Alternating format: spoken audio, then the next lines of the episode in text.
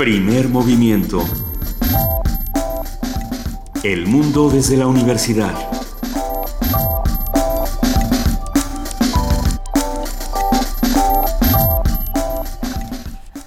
Buenos días a todos los que nos están escuchando aquí en el 96.1 de FM.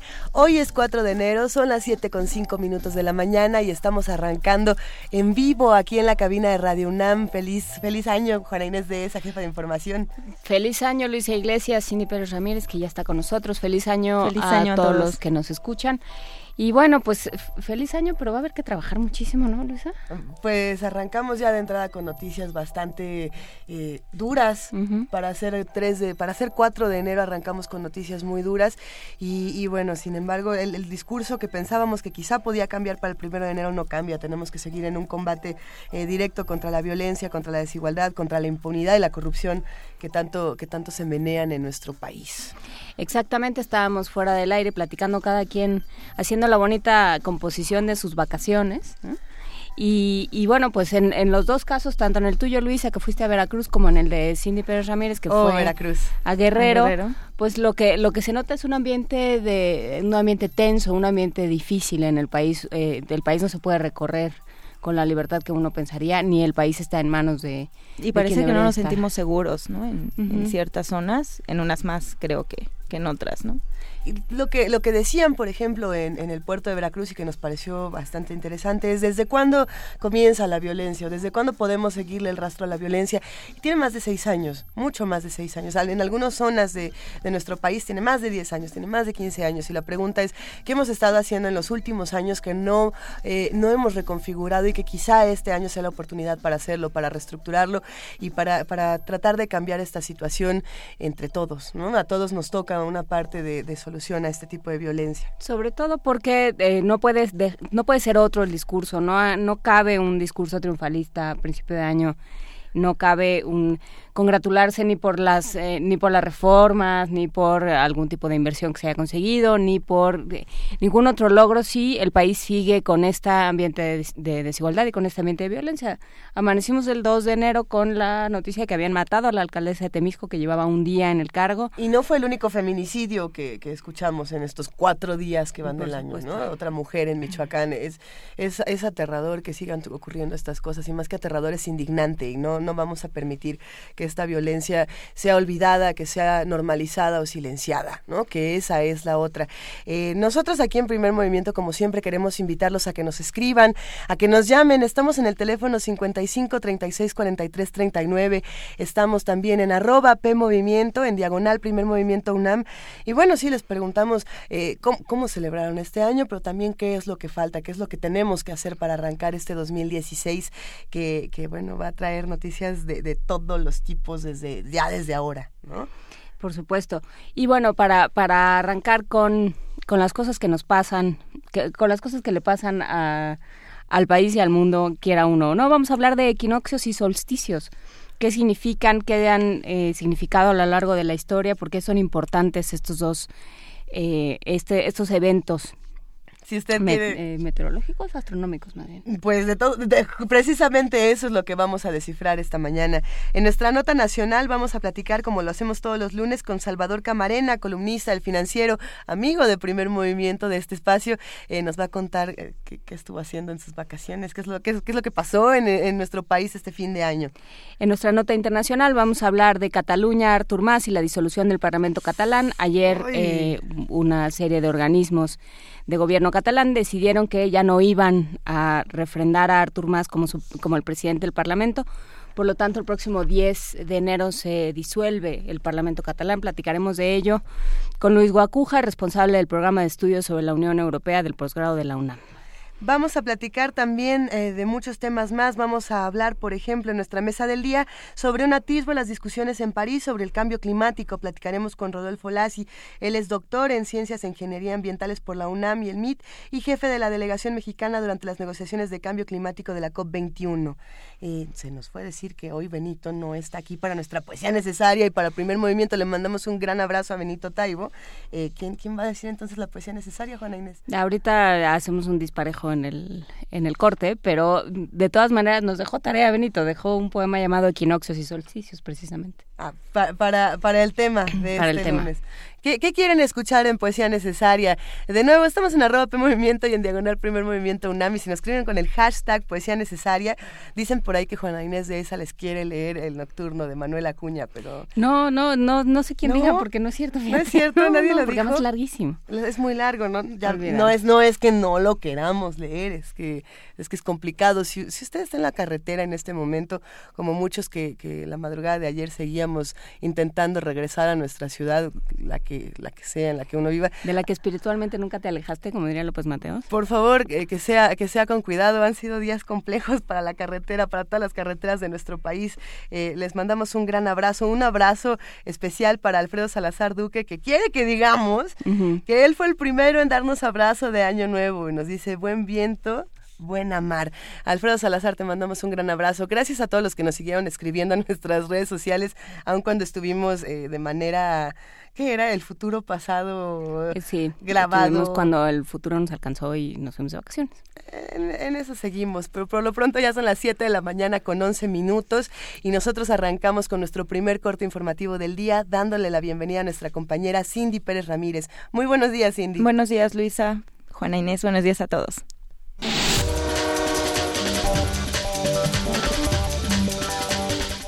La alcaldesa de Temixco, Morelos, Gisela Mota, fue asesinada el sábado pasado por un comando armado. El comisionado estatal de Seguridad Pública de Morelos, Alberto Capella, dio a conocer que gracias al operativo implementado por el Mando Único y Personal de Investigación Criminal, se logró la detención de un menor de 17 años, un adulto de 18 y una mujer de 32. Por su parte, el gobierno del estado aseguró en un comunicado que cuenta con indicios suficientes para resolver en breve los hechos. Asimismo, recalcó que el atentado es un desafío en contra de las instituciones del Estado mexicano. El primero de enero se cumplieron 22 años del alzamiento armado del Ejército Zapatista de Liberación Nacional. A través de un comunicado publicado en su página de Internet, el ZLN señaló que la lucha no ha terminado y que a lo largo del tiempo han construido otra forma de vida. El documento firmado por el Comité Clandestino Revolucionario Indígena y los comandantes Moisés y Galeano también indica que han gobernado como pueblos colectivos bajo los siete principios del mandar obedeciendo. El primero de enero entró en vigor la reducción de 3% al precio de las gasolinas. Debido a esto, el litro de Magna se vende en 13.16 pesos, la Premium en 13.98 pesos y el diésel en 13.77 pesos. Estos precios son menores en 41, 40 y 43 centavos respectivamente en comparación con los registrados hasta el 31 de diciembre de 2015. Sin embargo, estarán vigentes solo en enero, ya que antes de terminar el mes serán revisados y posiblemente ajustados por la Secretaría de Hacienda. En información internacional, Arabia Saudita rompió relaciones diplomáticas con Irán luego de que manifestantes causaron un incendio en su embajada en Teherán. Esto para protestar por la ejecución en Riad del clérigo chiita Sheikh Nim al-Nim. Este domingo, el ministro de Relaciones Exteriores saudita, Adel al-Jubeir, anunció la ruptura de las relaciones diplomáticas con Irán. La tensión entre ambos países resurgió después de que Arabia Saudita ejecutara el sábado a 47 personas, entre los que estaba el clérigo chiita. Ante ello, el líder supremo iraní, el ayatolá Ali Yamenei, advirtió a los líderes sauditas que sufrirán una venganza divina. En España, Artur Mas se quedó sin el apoyo del CUP, partido anticapitalista y sesionista cuyos votos en el Parlamento catalán eran imprescindibles para su investidura. Por ello, el personaje que más cerca de la independencia ha llevado a Cataluña se quedó sin opciones de volver a encabezar el gobierno de la región del noreste de España. Ante ello, se tendrán que celebrar nuevas elecciones. Panamá solicitó al gobierno colombiano la extradición de Mayer Misrachi Matalón, familiar del expresidente panameño Ricardo Martinelli, por un caso de corrupción. La canciller de Panamá, Isabel de Saint Malo de Alvarado, aseguró que Mayer Misrachi fue detenido el 29 de diciembre en la ciudad colombiana de Cartagena. Mayer Misrachi enfrenta una demanda judicial por presuntamente haber recibido fondos estatales sin dar el servicio al que se comprometió ante la Autoridad Nacional para la Innovación Gubernamental. En Yemen, el Programa Mundial de Alimentos llama a las partes en conflicto a permitir la entrega de alimentos en Taís. El Programa Mundial de Alimentos, el PMA, expresó gran preocupación por el rápido deterioro humanitario en la ciudad yemení de Taiz, donde la población se encuentra sin provisiones alimentarias y el PMA se esfuerza por llegar a las familias vulnerables de la ciudad devastada por la guerra. En un comunicado emitido este jueves, el director regional del PMA para el Medio Oriente, Muhannad Hadi, llamó a todas las partes del conflicto a permitir el envío de alimentos en condiciones de seguridad. La dificultad de obtener autorización por las diferentes partes envueltas en el conflicto, los combates y la inseguridad ponen en riesgo la entrega de comida en los puntos de distribución en muchas áreas de la provincia de Taiz y su capital, la ciudad de igual nombre. Muhannad Hadi señaló que la precaria situación ha dificultado los esfuerzos del PMA para llegar a los afectados, especialmente en las zonas sitiadas de la ciudad donde no hay acceso a comida desde hace semanas. Taiz es una de las diez provincias de Yemen que sufren una grave inseguridad alimentaria que se encuentra muy cerca a que sea declarada hambruna. Jordi Trujols, Naciones Unidas, Nueva York. Según algunas imágenes del satélite de la NASA, existen tres indicadores de que el fenómeno del niño será tan grande y poderoso como el de 1997 y 1998. Según la información proporcionada por la NASA, el crecimiento en el nivel del Océano Pacífico que indica la existencia de una gruesa capa de agua caliente, el que el fenómeno no muestre signos que disparase y el calentamiento global que atraviesa el planeta indican que los fuertes efectos del niño se sentirán en todas partes entre enero y marzo. En Argentina, ante el crecimiento de los ríos Paraná y Uruguay y la amenaza de ruptura del muro de contención en la ciudad de Alberdi, más de 30.000 personas han sido evacuadas de las diferentes provincias de la zona. Algunas fuentes han informado que la ciudad de Concordia ha sido la más afectada por los desbordes de los ríos, cuyos habitantes se han trasladado a centros de acopio. El pasado viernes, el gobierno de Perú declaró estado de emergencia en tres provincias del país para hacer frente al alto tráfico de drogas registrado en esas zonas. Con esta medida, la policía podrá entrar en las viviendas y sin orden judicial realizar arrestos, además de restringir el derecho de reunión y de libre tránsito. Y en la nota de la UNAM, investigadores del Instituto de Biología desarrollan un modelo de conservación de la ruta migratoria de la mariposa monarca que conectará a la Reserva de la Biosfera y otras áreas importantes de la faja transvolcánica mexicana con el estado de Texas en Estados Unidos. Habla Víctor Manuel Sánchez Cordero Dávila, titular del Instituto de Biología. Paradójicamente, el fenómeno migratorio de la mariposa monarca estaba exclusivamente concentrado en los esfuerzos de conservación de la reserva de la biosfera de la mariposa monarca. Pero claramente teníamos un modelo de conservación incompleto. No basta solamente conservar bien la reserva de la biosfera de mariposa monarca para que el fenómeno migratorio esté garantizado. ¿Por qué? ¿Cuáles son las causas fundamentales de este declive en las poblaciones que llegan a hibernar a la reserva? Fundamentalmente el uso excesivo de herbicidas ha impactado y disminuido de manera muy importante poblaciones de plantas que son las asclepias, que son plantas que son malezas, pero en las cuales la mariposa monarca se alimenta y oviposita y ahí crecen las larvas.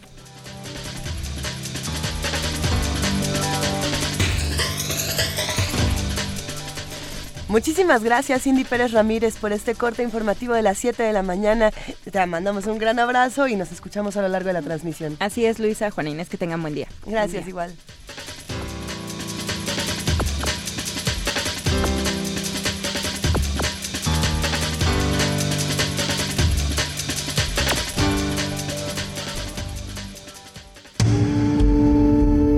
Primer movimiento donde todos rugen, el puma ronronea.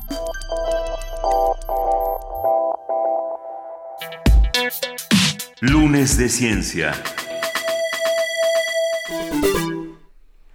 7 de la mañana con 18 minutos y vamos a platicar de equinoccios y solsticios. Desde que el hombre tomó conciencia de su papel en la naturaleza, sintió curiosidad por los misterios que guardaban el sol, la luna y otros astros. Aunque en un principio todo le resultó mágico o divino, los mitos y rituales tuvieron algo de verdad, pues surgieron de la necesidad de relacionar y comunicar lo terrenal con lo universal.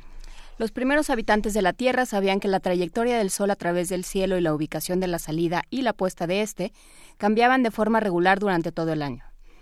Para ello construyeron monumentos como Stonehenge en Inglaterra para seguirlo o Chichen Itza en México para seguir su progreso anual. Estas antiguas especulaciones ayudaron a que en la actualidad tengamos la certeza de que fenómenos naturales como el, solsticio y el equinoccio en realidad son eventos astronómicos causados por la inclinación de la Tierra sobre su eje y su movimiento en órbita alrededor del Sol. Para conversar con nosotros sobre estos fenómenos, su fundamento científico y su significación a través de la historia, hoy nos acompaña en la línea el doctor Alejandro Farás Simón, investigador del Instituto de Astronomía de la UNAM y amigo de este programa. ¿Cómo estás, Alejandro? Buenos días. Ah, pues muchísimas gracias, antes que nada. Buenos días. Un gusto estar con ustedes, como siempre. El gusto es todo nuestro y quizá entonces debemos arrancar preguntándote, ¿qué, qué son los solsticios y los equinoccios? ¿Cuál es la diferencia entre cada uno de ellos? Bueno, mira, eh, un equinoccio y un solsticio, hay, que aclararlo así como lo dijiste tú en el principio, son fenómenos naturales que son debidos precisamente a la inclinación del eje de rotación de la Tierra respecto al plano donde orbita. ¿Y qué son? Bueno, son dos, dos, son dos fenómenos que lo que la palabra equinoccio quiere decir que la noche dura igual. Es la etimología. Eh, esto quiere decir que el día y la noche duran el mismo tiempo y se presenta dos veces al año. Solsticio quiere decir cuando el sol está quieto.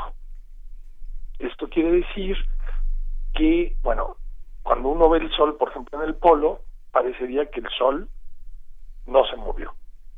O sea, pareciese y también se presenta dos veces al año.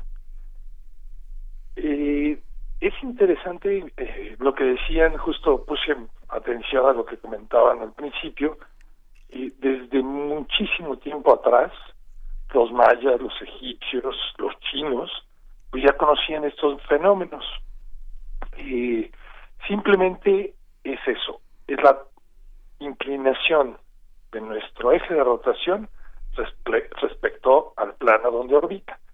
¿Y cómo, cómo lo notaron? Porque, porque ¿cómo, ¿cómo fue esa observación celeste para que hayan notado cosas que, que son un poco más sutiles, digamos, que uno pensaría que no se notan en, en la vida cotidiana? ¿Cómo, se, ¿Cómo fue esa observación? Bueno, fíjate, para nosotros aquí en las latitudes que están entre los trópicos, pues sí, es, eh, es medio no se nota tanto. Sin embargo, en las latitudes que son más altas, pues es muy notorio, porque eh, la duración del día y la noche pues son bastante diferentes.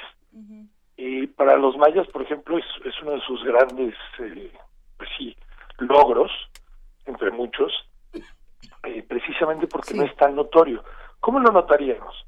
Imaginemos que estamos en un equinoccio. Veríamos, y, y, que estamos en el Ecuador en la Tierra. Veríamos al Sol salir, salir del este y lo veríamos ocultarse en el oeste.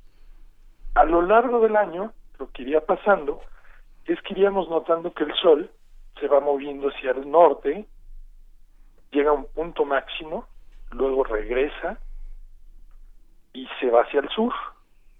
Todos los días saldría un poco diferente. Pues bueno, es notorio si uno observa el Sol diariamente.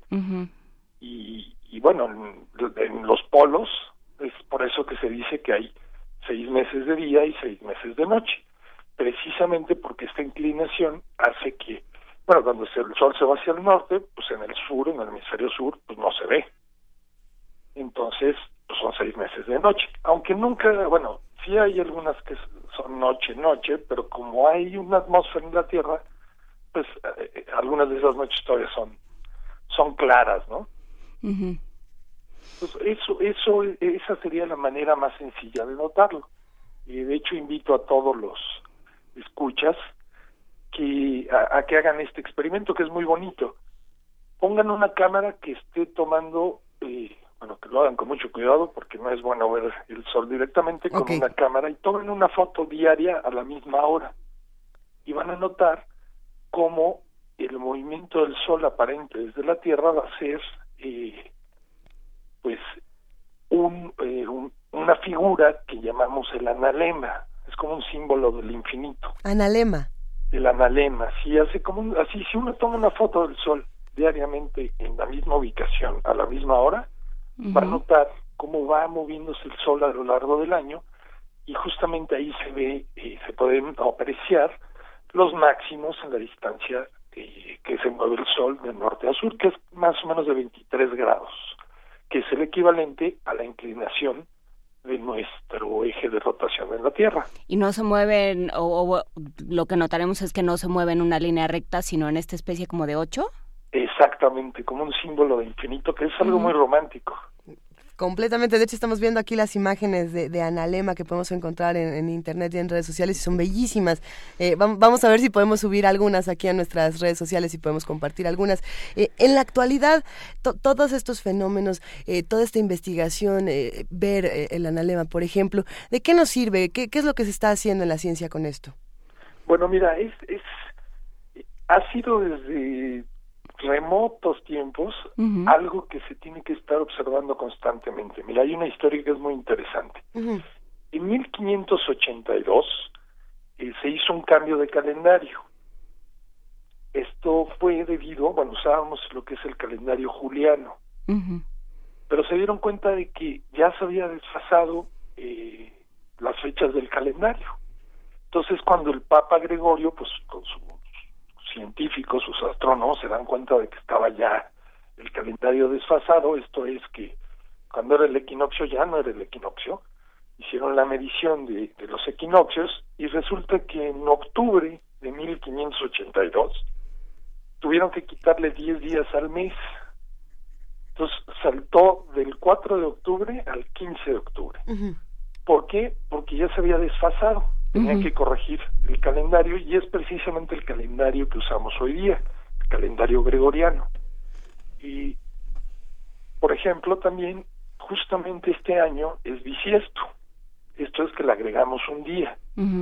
Todo esto es debido a que la duración de nuestro año, la traslación alrededor del Sol, no dura 365 días exactamente. Dura alrededor de 360 5.24 y algunas cifras más. Entonces constantemente hay que estarlo corrigiendo.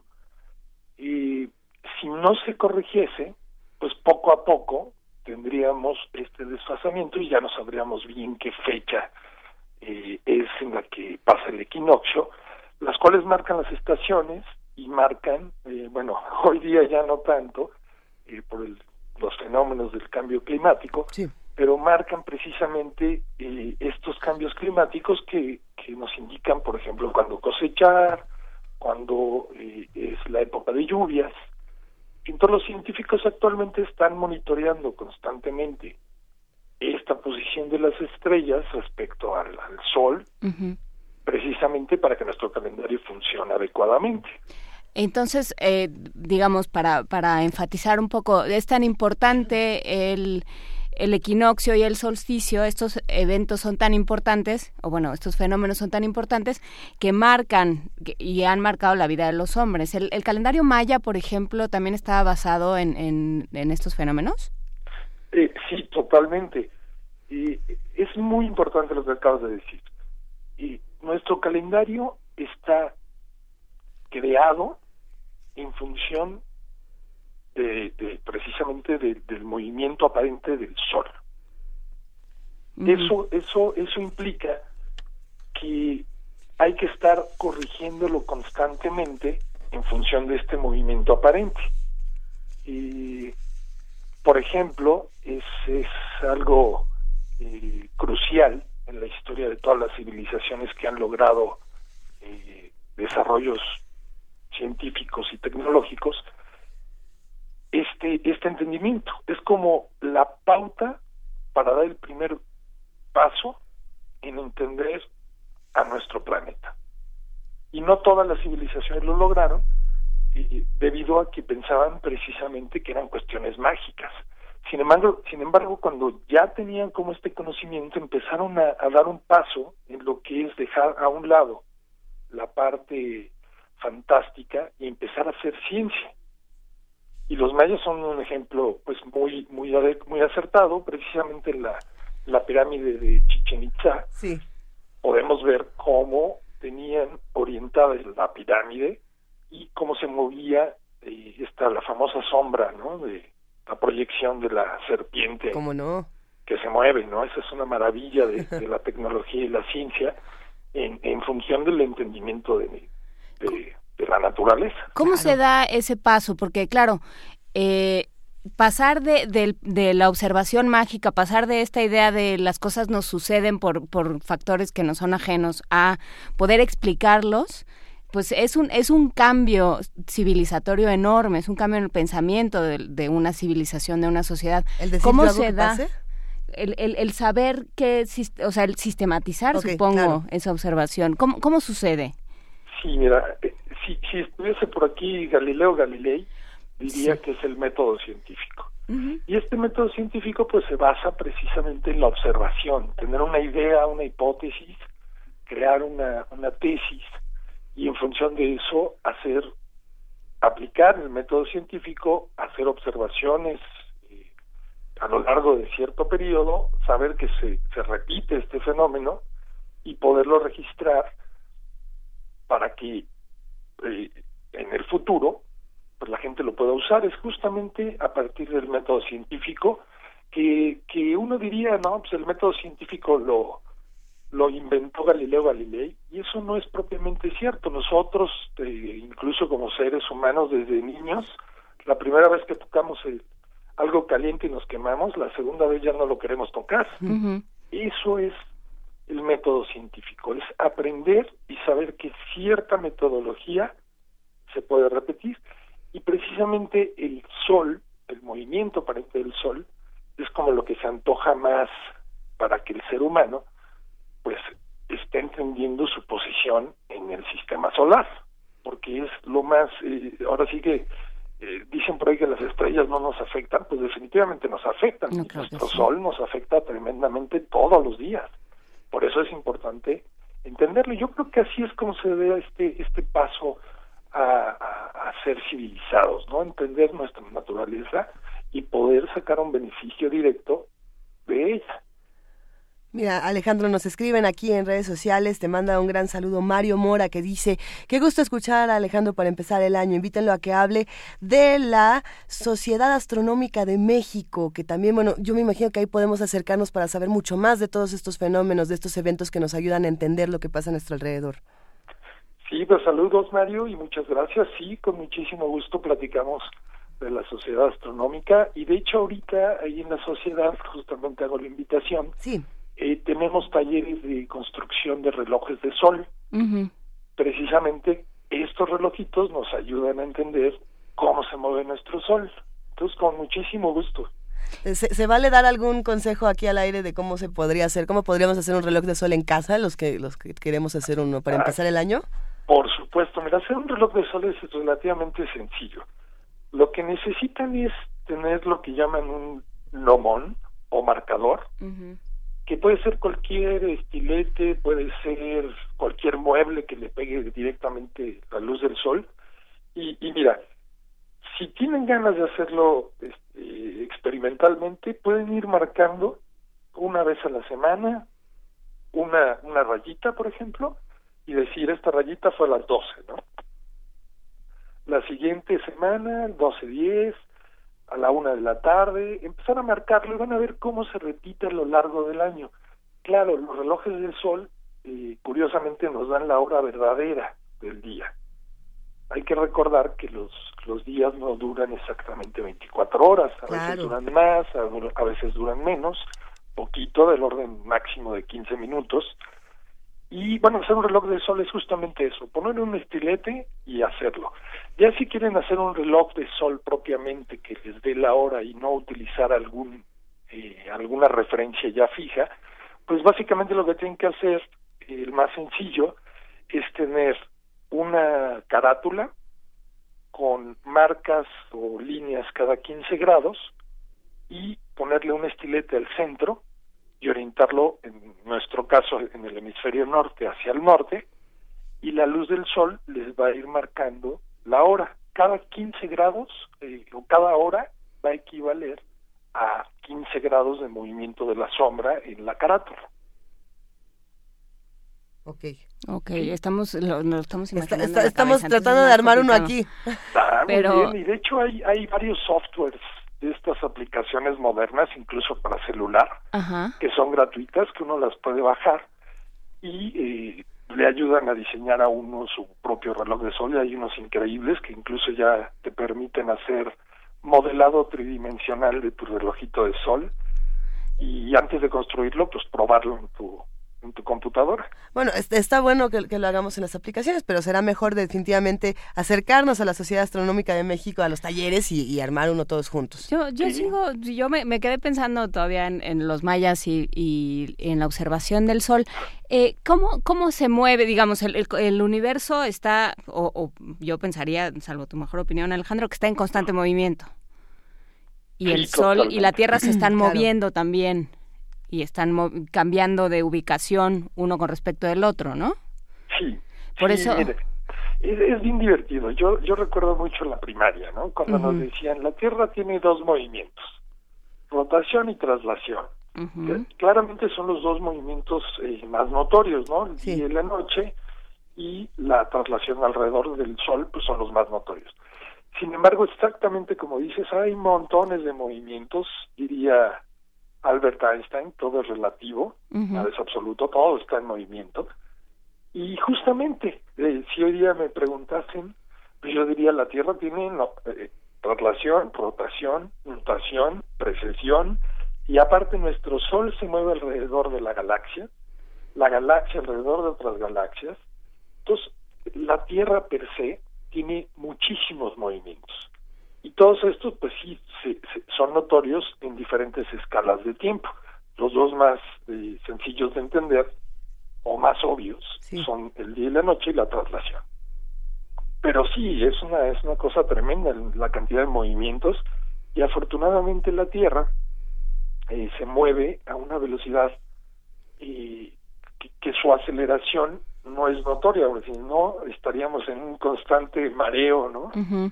Se mueve de tal manera que pues aparentemente es constante. De hecho, eso es algo también muy interesante para, para que investiguen un poquito por ahí. Las leyes de Kepler.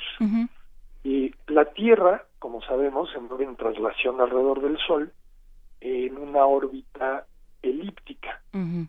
Esto es que no está al centro propiamente, sino que tiene como dos centros. La Tierra está en uno de los centros y la velocidad de la Tierra va cambiando poco a poco a lo largo del año. Entonces todo esto eh, que es que, lo enmarca muy bien la segunda ley de Kepler, sí. pues es un, hallazgo científico tremendo, porque nos permite entender por qué si la Tierra se mueve en una órbita elíptica, no eh, no todos los días eh, o bueno, por qué el año no va variando es precisamente porque eh, la Tierra hace como un ajuste energético y se compensa con la velocidad. Sí, que ahí también entraría la pregunta, bueno, ¿cómo es posible que si, que si el, el universo está en movimiento constante, tengamos la, la, eh, la pirámide de Kukulcán siga funcionando, digamos, de la misma manera, en esos términos, eh, siga saliendo la serpiente todos los años? Claro, exactamente, y como dirían por ahí, que siga funcionando y no usa pilas no usa pilas, este, pero sí requirió de una de una observación muy muy muy minuciosa. Sí, totalmente. De hecho, eh, es tan minuciosa que la observación de, los mayas, por ejemplo, que lograron hacer uno de los calendarios más precisos de la historia de la humanidad. Y precisamente es debido a que estuvieron con un con un valor de despertarse todos los días tempranito y ver por dónde sale el sol y hasta la noche en el atardecer ver por dónde se oculta y hacer toda una, una un registro de cómo se va moviendo a lo largo de muchos años. Y dicen por ahí que ni siquiera una persona lo hizo sino fueron muchas generaciones que se pasaban la, la información y seguían con estos estudios para entender cómo se mueve eh, nuestro Sol aparentemente desde la Tierra. Y eso también hoy día eh, no nada más tiene aplicaciones aquí en la Tierra, sino que toda la tecnología espacial pues tiene que estar muy bien sincronizada con, con el movimiento de la Tierra, pues para que tengamos nosotros eh, la oportunidad de, de aprovechar esta tecnología espacial. Si no estuviera sincronizado todo este tiempo, pues la tecnología espacial no funcionaría como, como la conocemos hoy día. y precisamente ahí, ahí, hay algo importante y es que muchísimas tecnologías eh, se basan en estos conceptos y, muchísimas tecnologías nacen a partir de ahí y sin embargo, los que vivimos aquí en la Tierra muchas veces no nos damos el tiempo de observar, de mirar hacia las estrellas, de, de, detenernos un minuto a ver al sol, por ejemplo, de entender qué es lo que está pasando sobre nosotros. Eh, ¿Qué consejo es el que tú darías, Alejandro, para los que nos quedamos aquí en la Tierra y, necesitamos hacer un ejercicio mayor de observación? Mira, el primer ejercicio y que es bastante, cuesta trabajo, es entender por qué suceden los equinoccios y los solsticios. Lean por ahí un poquito, hagan hasta una maqueta, pongan un sol, pongan a la Tierra, inclinen el, eje de rotación de la Tierra a 23 grados y pongan a girarlo alrededor del Sol y van a entender por qué eh, hay seis meses de sol en la en el polo norte y seis meses de noche, por ejemplo. Ese es un ejercicio que sobre todo a los niños, si los pone uno a girar alrededor de otro, eh, pues les va a dar muchísima información. Y una cosa también que es muy romántica, que no es propiamente, eh, eh, bueno, de los equinoccios y los solsticios, sino de los eclipses, es entender, que es un ejercicio mental hermoso, por qué se pueden presentar los eclipses totales de sol.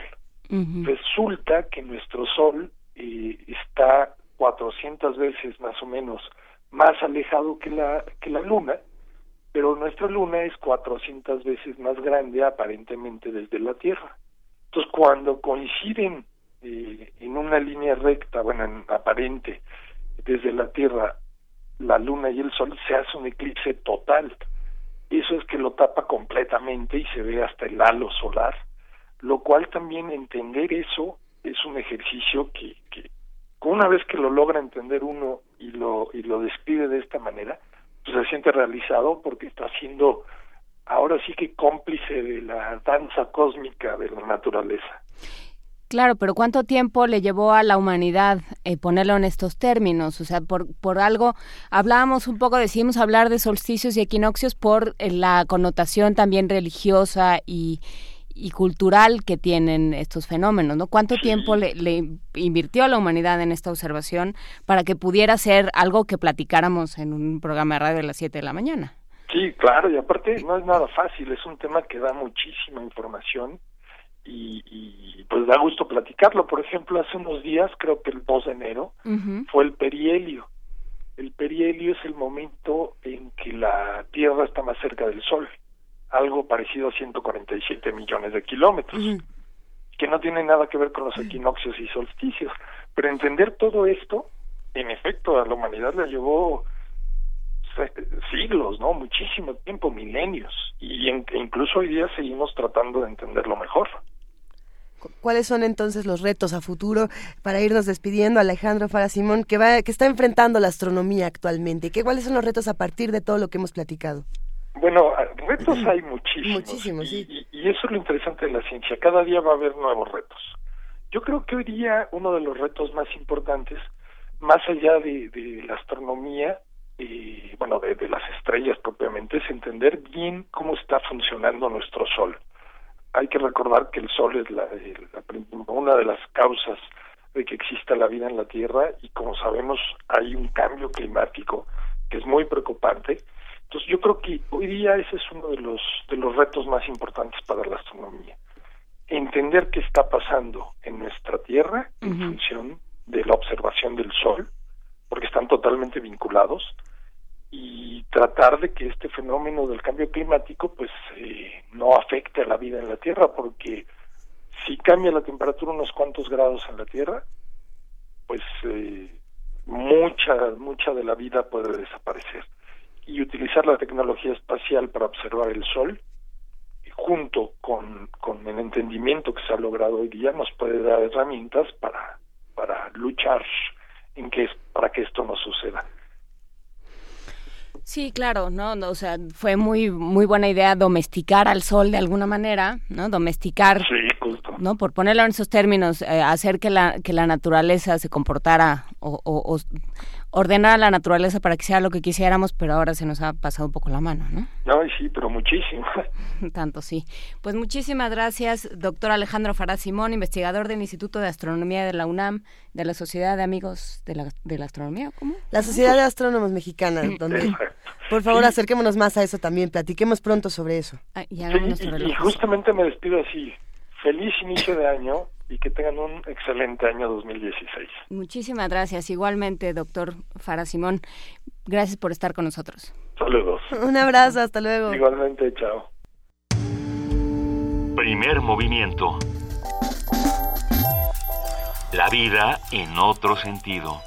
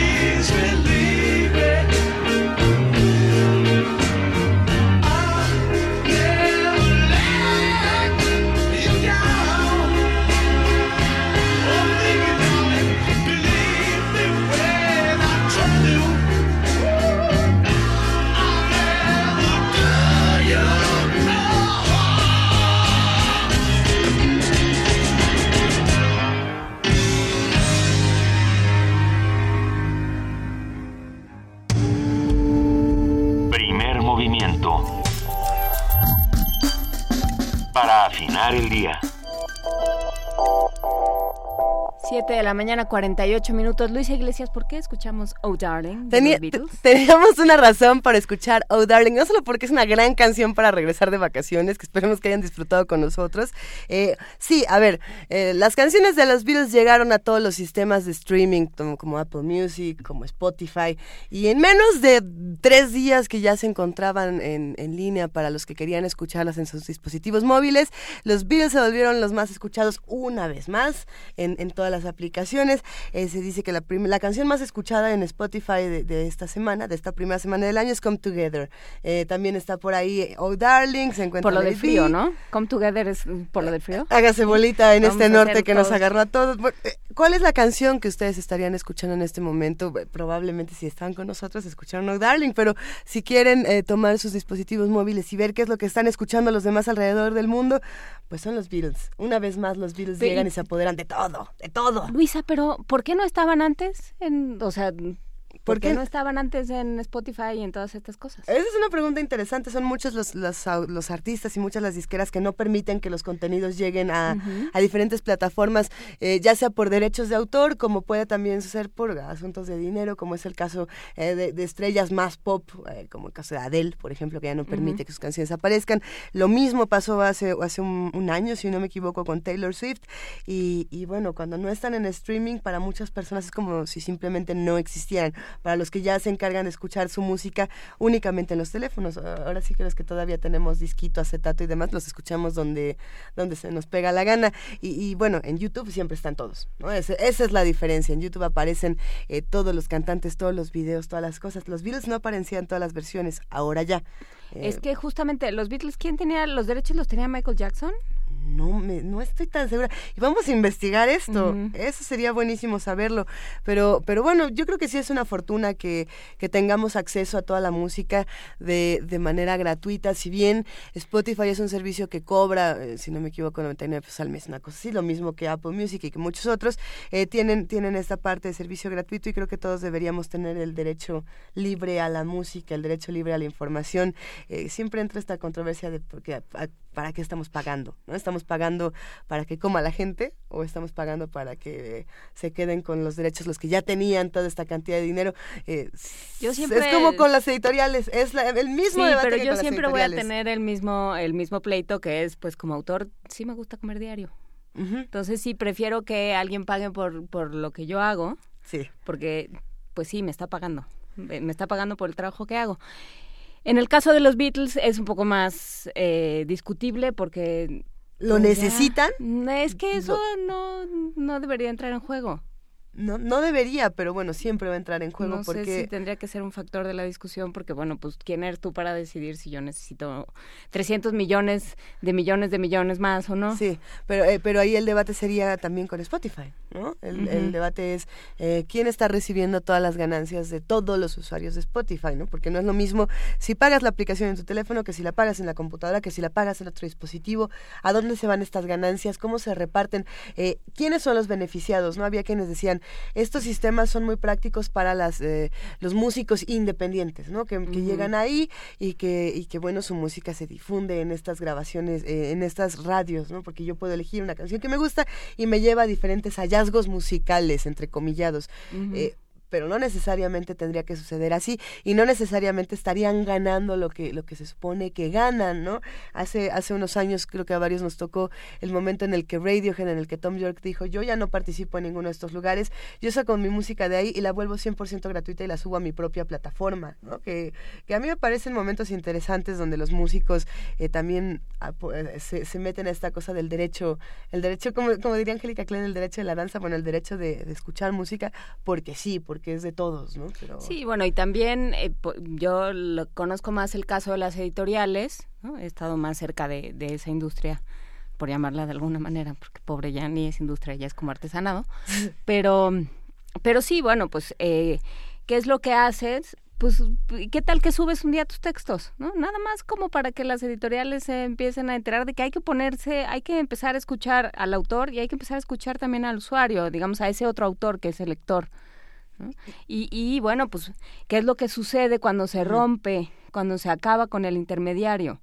Se, o sea, sí, yo creo que el, el, contenido sufre, yo creo que el producto sufre cuando no hay un intermediario, sí, pero también eh, pues estimula a los intermediarios a que trabajen de otra forma. Y a que los intermediarios vean si, si realmente está funcionando eh, el, el, el, modelo que utilizan, porque hay editores que ya dicen, bueno, yo te edito tu libro de manera independiente y lo subimos entre los dos.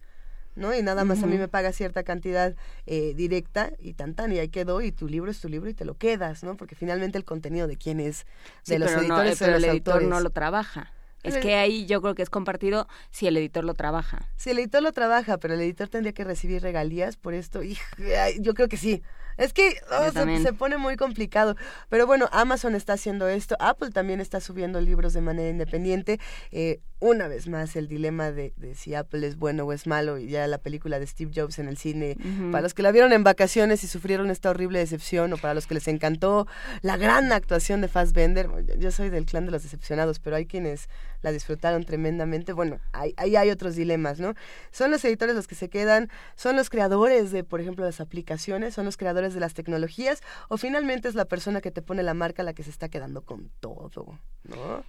la persona que te pone el sello editorial, la persona que te pone el sello eh, discográfico, la persona que te dice yo tengo la manzanita, quién sabe, ¿no?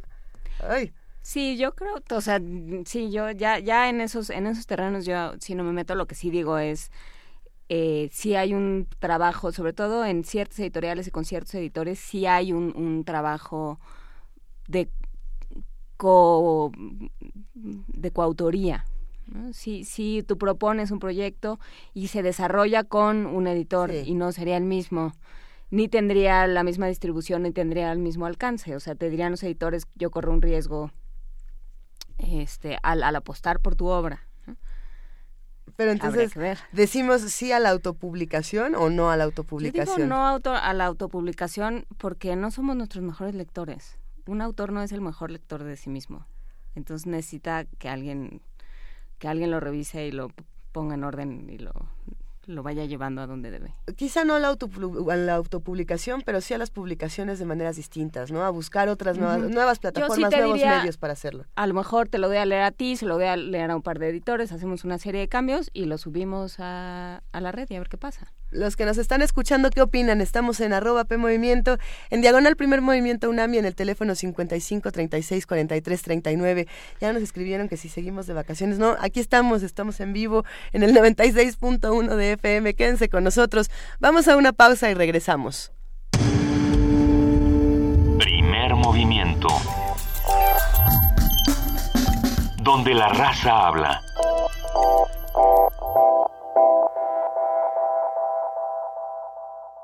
de Chiapas, el rescate del El lugar que reúne a las voces.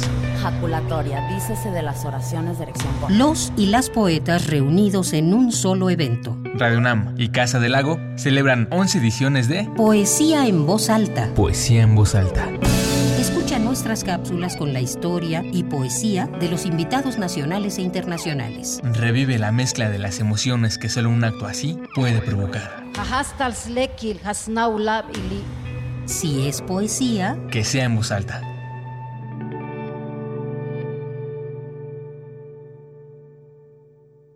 Habla Andrés Manuel López Obrador. No quieren que se escuche mi voz ni que aparezca en la televisión, me quieren borrar. Mientras tanto les informo que los políticos tranzas se roban 500 mil millones de pesos cada año. Ya compraron un avión presidencial de lujo para 280 pasajeros. No lo tiene ni Obama. Cuesta 7.500 millones de pesos. En 2018 lo vamos a vender.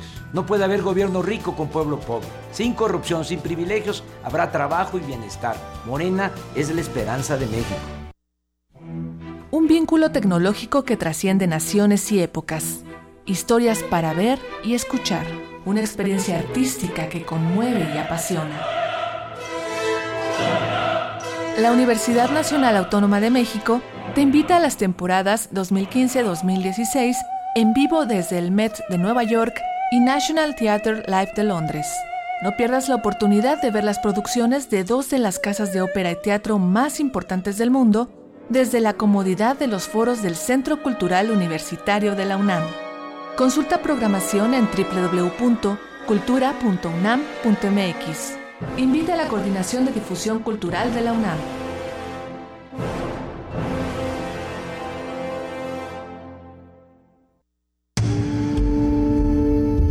Primer movimiento. Información azul y oro.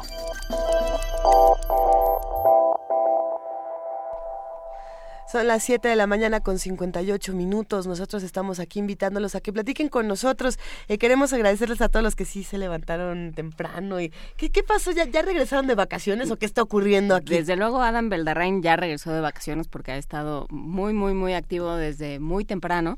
Nos dice que nos aprovechamos porque no está Benito para decir que los editores son malignos. No, Perdón, no, pero no. Benito tampoco es que publique este en las puertas de las iglesias como Lutero, ¿eh? Pero, pero además no, no dijimos que, que eran malignos los editores, por el contrario, se necesita un No, editor. no, que Benito diría que los editores son malignos. Ah, o no sé, no, entiendo tampoco bien el Benito diría que son malignos. Yo creo que no, yo creo que hay, hay grandes editores como hay grandes escritores y hay escritores malísimos como hay editores malísimos. Y uno tiene que saber que, saber con qué lado se afilia. No, y se le debe tanto a muchos editores, ¿no? Muchos editores que rescatan, por ejemplo, autores que de otra manera nunca hubieran publicado nada.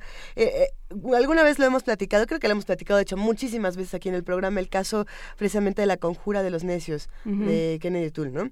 Que, que, bueno, este libro no se hubiera publicado porque él se suicidó mucho tiempo antes de publicarlo. Fue su madre la que estuvo en bus- eh, buscando constantemente un editor para, para encontrar un lugar en donde se publicara este libro que es probablemente uno de los más graciosos eh, que se han publicado en la historia y que quien no lo, no, no lo haya leído eh, está en un mejor momento arrancando el año para echarse una gran carcajada. Y bueno, sí fueron los editores los que lo rescatan, los que rescatan este texto junto con la madre de Kennedy Toole y lo vuelven uno de los libros más leídos de todos los tiempos, ¿no? Yo creo que sí hay editores que se encargan de rescatar obras maravillosas, que se encargan también de decir, esto está mal. O de hacer una Ayúdalo. criba, ¿no? Pensando también en, en la edición en español de La Conjura de los Necios, pues esa, ese anagrama que es, sí, de alguna manera es representa como una gran selección de la, de la literatura universal.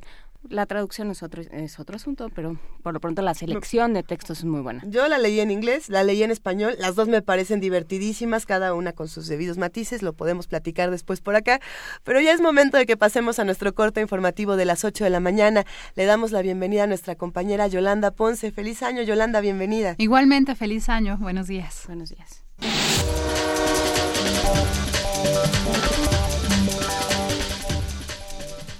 El PRD condenó el asesinato de la alcaldesa de Temisco, Morelos, Gisela Mota Ocampo.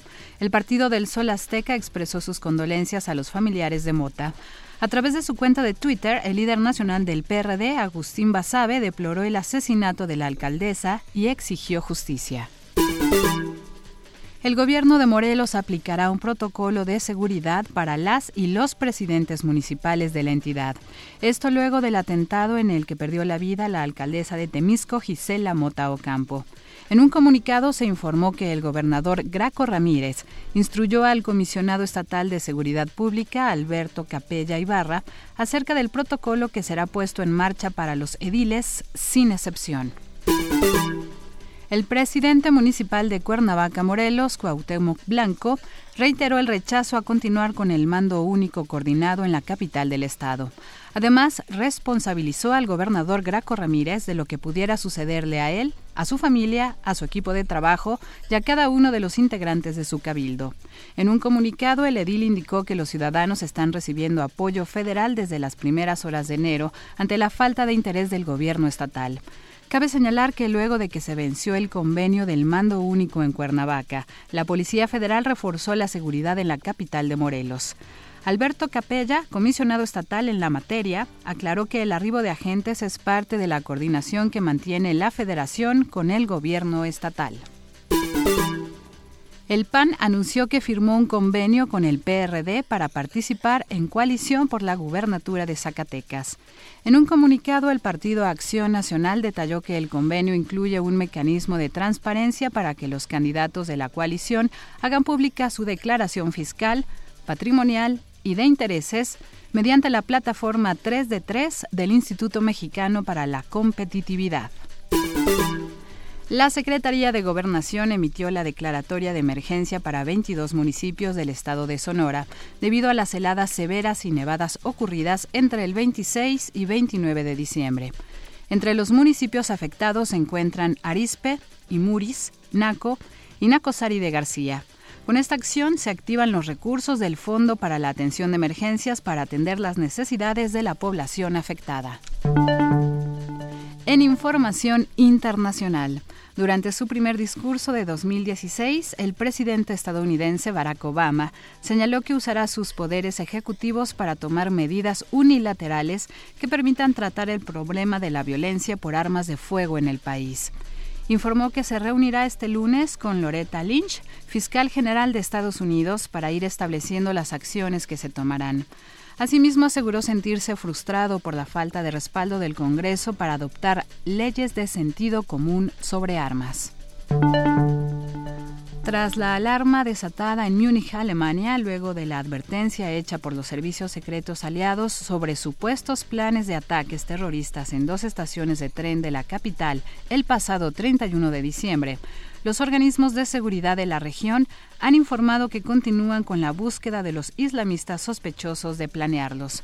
Sin embargo, las autoridades alemanas señalaron que hasta el momento no creen que exista un peligro concreto de atentado, por lo que el viernes el ministro de Interior de Baviera, Joachim Herrmann, levantó la alarma terrorista. China cierra sus bolsas prematuramente. Tenemos el reporte de Radio Francia Internacional.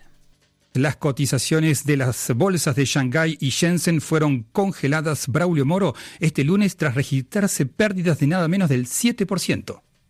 Diversos factores explican este mal comienzo del año en las dos bolsas que agrupan a las 300 principales compañías cuyos valores se concentran en el índice CSI 300.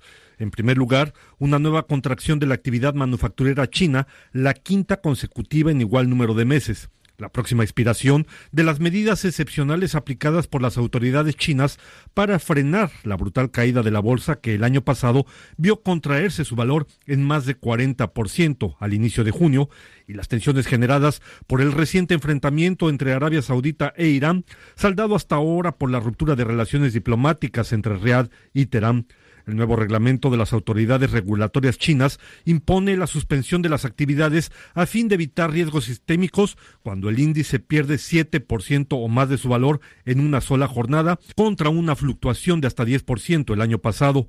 Al momento que se suspendieron las actividades, la bolsa de Shanghái se hundía casi 7% y la de Shenzhen más de 8%. Este domingo la justicia israelí procesó a dos radicales judíos acusados de causar la muerte de tres integrantes de una familia palestina.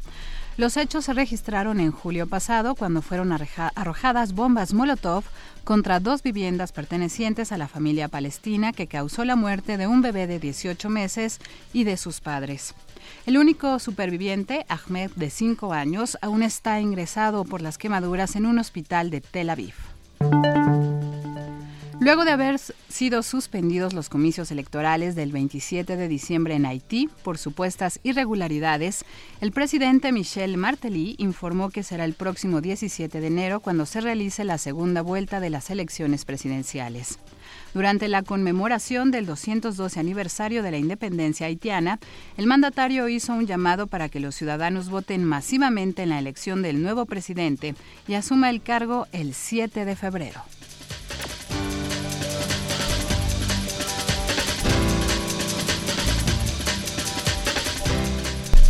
8 de la mañana con 7 minutos. Muchísimas gracias Yolanda Ponce por este corte informativo y nos escuchamos a las 9. Así es, muchas gracias.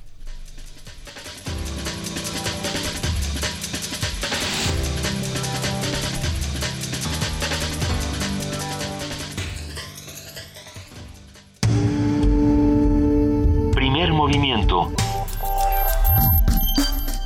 Donde todos rugen, el puma ronronea.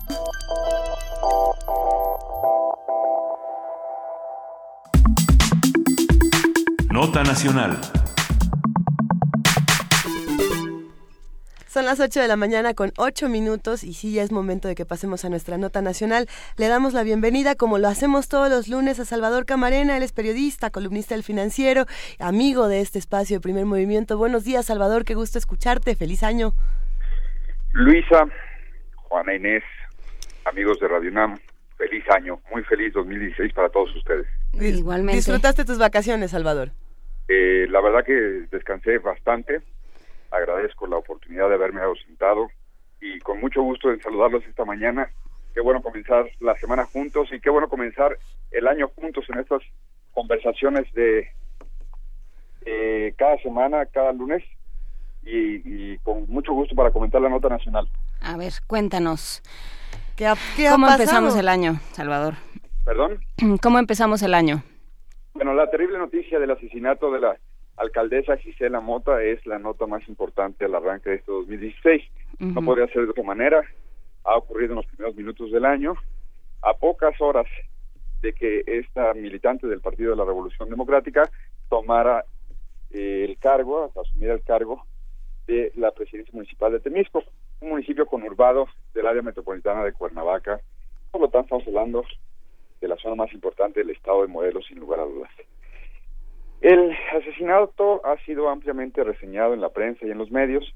A estas alturas, a pesar de lo temprano que es de la semana y de que mucha gente apenas se reincorpora a sus actividades normales, está claro que mucha gente tiene ya detalles, digamos, de las primeras pesquisas, de las investigaciones, de lo que han ido esclareciendo hasta este momento las autoridades que están investigando este homicidio. Creo que es muy importante, a pesar de que eh, la gravedad del, de la ejecución, porque hay que llamarla así, eh, un, un, comando, un grupo armado, llegó hasta el domicilio de la alcaldesa y ahí la asesinó. A pesar de los hechos específicos que son de suyo graves, hay que irnos un poco atrás. Sí. Y no mucho en realidad. Apenas unos meses y con un eh, manojo de datos eh, tratar de entender el contexto en el que ocurren estos hechos y por lo tanto la dimensión que hace, creo, aún más grave eh, el hecho acontecido ahí en ese municipio. Eh, no, no, no podemos empezar esto sin reconocer, sin señalar que sin lugar a dudas estamos ante un eh, eh, aquí se machucó el perro con quién sabe qué. Ay, pobre, ¿no le ha tocado ir a la escuela todavía?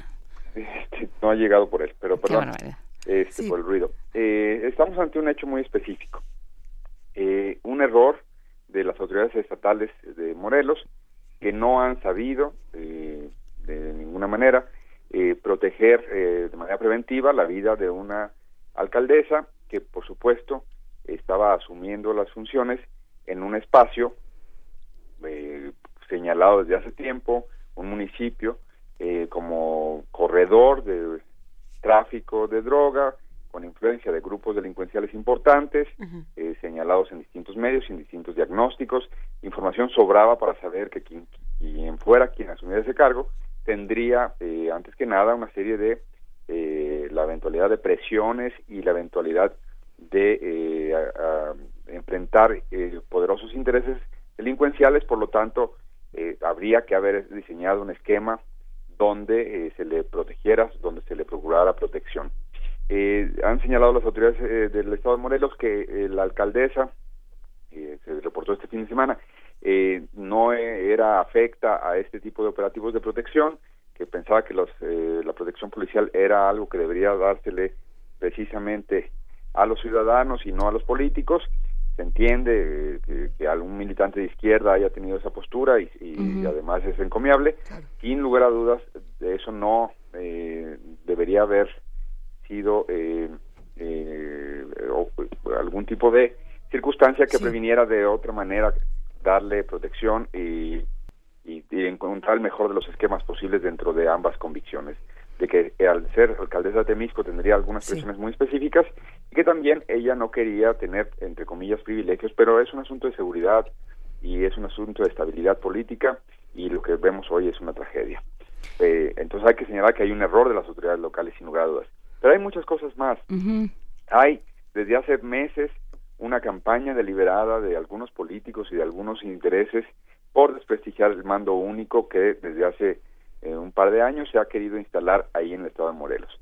El mando único es una es un formato, es una estrategia, no es la única, no es eh, una panacea, eh, nadie la quiere, por lo pronto nosotros aquí en este espacio no pretendemos volverla la llave mágica de soluciones a, los problemas de seguridad en, las entidades.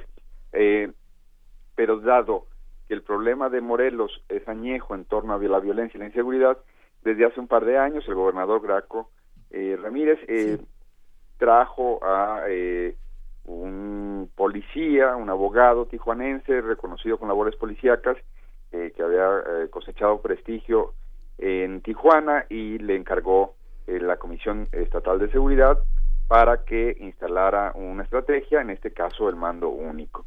¿De qué se trataba? De coordinar eh, policías municipales eh, y estatales y encontrar un formato en donde se pudiera dar seguimiento a la honestidad y a la eficacia de estos cuerpos. Eh, nuestras policías municipales en cualquier parte de México son literalmente un desastre. Algunas menos, sin lugar a dudas, hay casos notables, pero la generalidad es cuerpos mal preparados, mal eh, dirigidos y que pues se han convertido en eh, el eslabón vulnerable en donde los criminales pueden eh, presionar a los a los ayuntamientos para eh, hacerse del control del espacio municipal y entonces las policías municipales o son omisas o son cómplices o son ineficientes y en cualquier caso la ciudadanía pierde.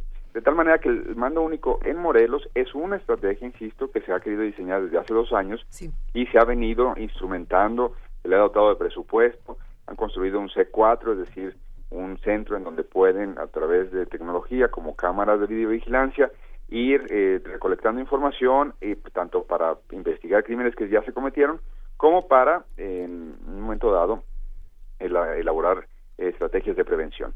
Todo esto es el marco en el que se ha venido desarrollando un esfuerzo institucional que no es perfecto, que tiene fallas, pero que ha reconocido, que ha sido reconocido por algunas autoridades eh, y algunos eh, observadores de la delincuencia. El grupo de Isabel Miranda de Wallace ha dicho, alto al secuestro, ha dicho que se ha hecho algún, algún trabajo que es digno de destacar en esa entidad porque han bajado eh, las estadísticas que ellos llevan sobre secuestro en, a nivel nacional, en este caso para el, para tema de Morelos. Diciendo esto, que es una estrategia apenas que se está construyendo y que sin lugar a dudas tiene problemas y ha habido hasta denuncias de abusos, de presuntos abusos policiales, el hecho es que desde hace meses esta estrategia ha sido eh, cuestionada sin ofrecer ni argumentos por un lado, ni mucho menos una alternativa. Eh, yo creo que en el juego democrático se vale criticar y es eh, muy sano eh, la disidencia. Lo que no se vale es hacer un chantaje permanente y desde el lado mediático aprovechar una serie de posiciones eh, ahora que hubo elecciones el año pasado en Morelos, eh, resultó electo para la capital de esa entidad, todo el mundo lo sabe, el exfutbolista Cuauhtémoc Blanco, por un partido local, Partido Socialdemócrata, que eh, desde que resultaron, se hicieron del triunfo, muy válida la estrategia electoral que habían tenido, no han presentado una estrategia de seguridad para la capital y solo han presentado, según ellos, denuncias de que nadie quiere el mando único. ¿Qué es lo que pasa? Que sin negociar, sin apelar al diálogo, sin ningún tipo de alternativa en la mesa, el Ayuntamiento de Cuernavaca ha decidido salirse del mando único. Tienen ese derecho sin lugar a dudas, pero tienen una gran responsabilidad, que es ofrecer seguridad a la ciudadanía. Y esta no se va a poder ofrecer con un cuerpo policíaco que no eh, eh, cumple con las características que se ha venido eh, señalando en todo México que tienen que tener los cuerpos policíacos para más o menos responder a las necesidades actuales en el país.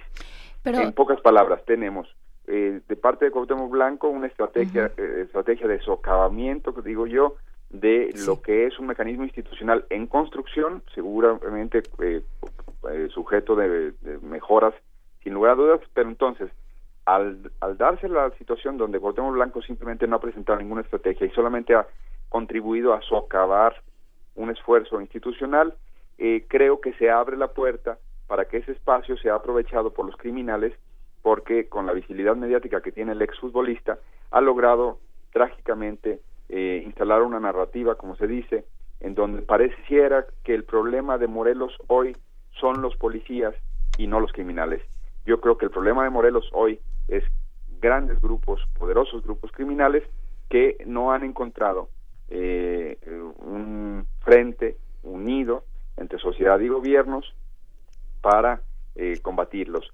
Eh, creo, sin lugar a dudas, que el mando único, insisto, debería mejorarse y debería reconocerse sus avances y combatirse sus errores, pero creo que eh, el dejar la agenda de la seguridad eh, como ah, sujeta a caprichos y a una serie de jugarretas eh, que son más bien grilla y que no tienen eh, en la mesa ningún otro tipo de argumento, le abre la oportunidad a criminales para que se aprovechen de esto.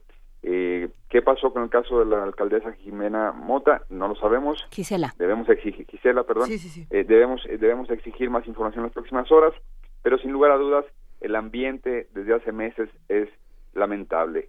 Se ha venido queriendo eh, minar la credibilidad de un, de un, sin argumentos, insisto, de un esfuerzo institucional, pero sin ofrecer ni argumentos ni estrategias alternativas y mucho menos sin priorizar la seguridad ciudadana por sobre la grilla que cotidianamente está eh, ahogando a la sociedad morelense. Debo decir que tampoco contribuye a este clima, al clima que yo creo que debería ser de unión entre gobernantes y sociedad. Allá en Morelos, las eh, multi eh, citadas, porque lo ha dicho en muchos foros, eh, aspiraciones presidenciales del gobernador Graco Ramírez. A lo que voy es que el, hoy por hoy debería ser la seguridad de los morelenses, la, eh, generar un ambiente de mayor producción, de mejor economía en ese estado y por supuesto ya para luego las aspiraciones presidenciales de los políticos. Todo en medio de la grilla, creo que los que pierden son los ciudadanos de Morelos y todos aquellos que regularmente, porque está aquí al lado de la capital, visitan esa entidad.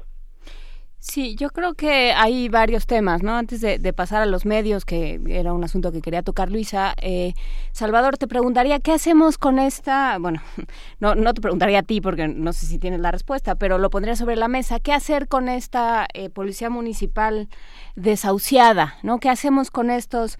Eh, ¿Por qué hemos confundido policía y ejército de, de esta manera? ¿Y, ¿Y qué vamos a hacer para que eso cambie? No puede ser que nos hayamos quedado sin policías. Eh, yo creo que eh, hay que, a veces, a veces parece que hay que arreglar todo para arreglar algo muy local, pero no sé. Pero es que ya no es muy local. Sí, pero desde principios del sexenio del presidente Calderón eh, hubo la, la el, intento de revisar el modelo policial que tenemos en México, o uno más de los intentos de revisar el modelo policial que tenemos en México cuando se habló de que había eh, prácticamente dos mil eh, cuerpos policíacos en un país eh, con dos mil y tantos eh, ayuntamientos. Eh, a lo que voy es, hay ayuntamientos muy aislados, muy pequeños, muy poco poblados, que también necesitan seguridad sin duda, pero de verdad necesitamos dos mil policías, dos mil cuerpos policíacos para, para todo el país. Luego vino esta discusión con el presidente Peña, de la gendarmería que nunca cuajó y ahí hay un, cuerpo chipote diría yo de la policía federal pero en fin no hemos resuelto esa discusión que acabas de decir ¿por qué? Eh, porque según tuve acceso a alguna información de manera extraoficial de los cuerpos policíacos de Morelos por ejemplo en Cuernavaca pues cuando la Comisión Estatal de Seguridad asumió el control de ese de la seguridad en ese municipio como parte de los convenios que se pueden firmar con el mando único y como parte ahora que será el mando, mando único por decreto que ha resuelto el día de ayer el gobernador Graco Ramírez, es decir, ha aprovechado algunas facultades constitucionales locales para decir, bueno, si no quieren cooperar los presidentes y ante la emergencia de lo ocurrido con la alcaldesa Gisela Mota, bueno, yo decreto que el mando único va porque va en los 33 municipios. Bueno, eh, hay esos, eh, regreso al punto, esas policías municipales tienen elementos eh, que no están preparados, que no saben conducir una patrulla con las habilidades con las que hay que conducirla, para decir algo muy básico, digamos, de la, de la operación policíaca cotidiana, que no tienen la preparación, que hace muchos años que no pasan por evaluaciones, es decir, que están en los huesos. Eh, eh, corporaciones que por eso luego es muy fácil que el alcalde que llega por tres años y en realidad son dos años porque el tercero ya está pensando qué va a hacer para irse a otro lado en su carrera política o para deshacerse de, esa responsabilidad que ya no puede afrontar porque son son mecanismos que luego tienen una debilidad institucional también en, en falta de presupuestos, en deudas heredadas. La alcaldesa de Temisco, fallecida, tenía una deuda descomunal que le heredó su predecesor. Eh, en fin, eh, son eh, son estructuras que tienen que revisarse no solo en la parte de seguridad, pero, pero además en, inseguridad. Entonces, estos cuerpos policíacos en algunos estados, como Nuevo León, al parecer sí ha funcionado algo llamado mando único, es decir, que se concentra en un solo eh, organismo la coordinación policial y entonces homologan preparación, selección, reclutamiento y por supuesto eh, la capacitación que deben tener para luego poder eh, tener eh, mínimo un estándar que eh, les ayude a ellos a lograr ciertos resultados. En el caso de Nuevo León a- es uno de los factores a los que se atribuye la mejora en- la seguridad después de terribles años de, violencia en aquella entidad. Hay otros que también señalan que los grupos delincuenciales dejaron de tener pugnas y entonces se, se logró cierta estabilidad, pero es cierto que cuerpos policíacos donde se eh, que son sujetos a evaluaciones incluso de entidades externas, ya sean ciudadanas, gubernamentales o internacionales, eh, pro- eh, son un elemento clave para procurar mejor seguridad a una comunidad.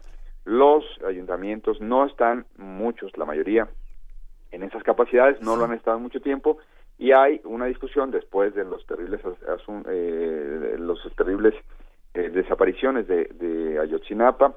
Hay también una propuesta del presidente Enrique Peña Nieto que parece que se va a reformular en torno a instalar mandos únicos en las entidades del país. Bueno, ya hubo quien dijo no, no, se puede aplicar una sola receta para todo. Hay algunas entidades en donde sí hay zonas conurbadas que sí se pusieron de acuerdo y tienen policías que están trabajando más o menos de manera eh, adecuada y, y no, no podemos borrarlos con un plumazo, con una decisión presidencial de aquí vamos a poner mando único, porque insisto, para cada problema debería haber una solución. La constante es que las policías municipales están muy lejos del estándar que necesitamos. Y, eh, y hay otro factor que me, me, me interesa también, ahora que mencionabas a Nuevo León, el, el factor eh, sociedad, el factor la sociedad que no que, que ahí vive, que no se puede ir a ningún lado, que no va a tener otro puesto, que no le interesa otro puesto, sino que sino seguir viviendo y seguir viviendo en su casa. Eh, ¿Qué es lo que hace? ¿Qué es lo que puede hacer? ¿Qué casos tenemos de que han tenido éxito?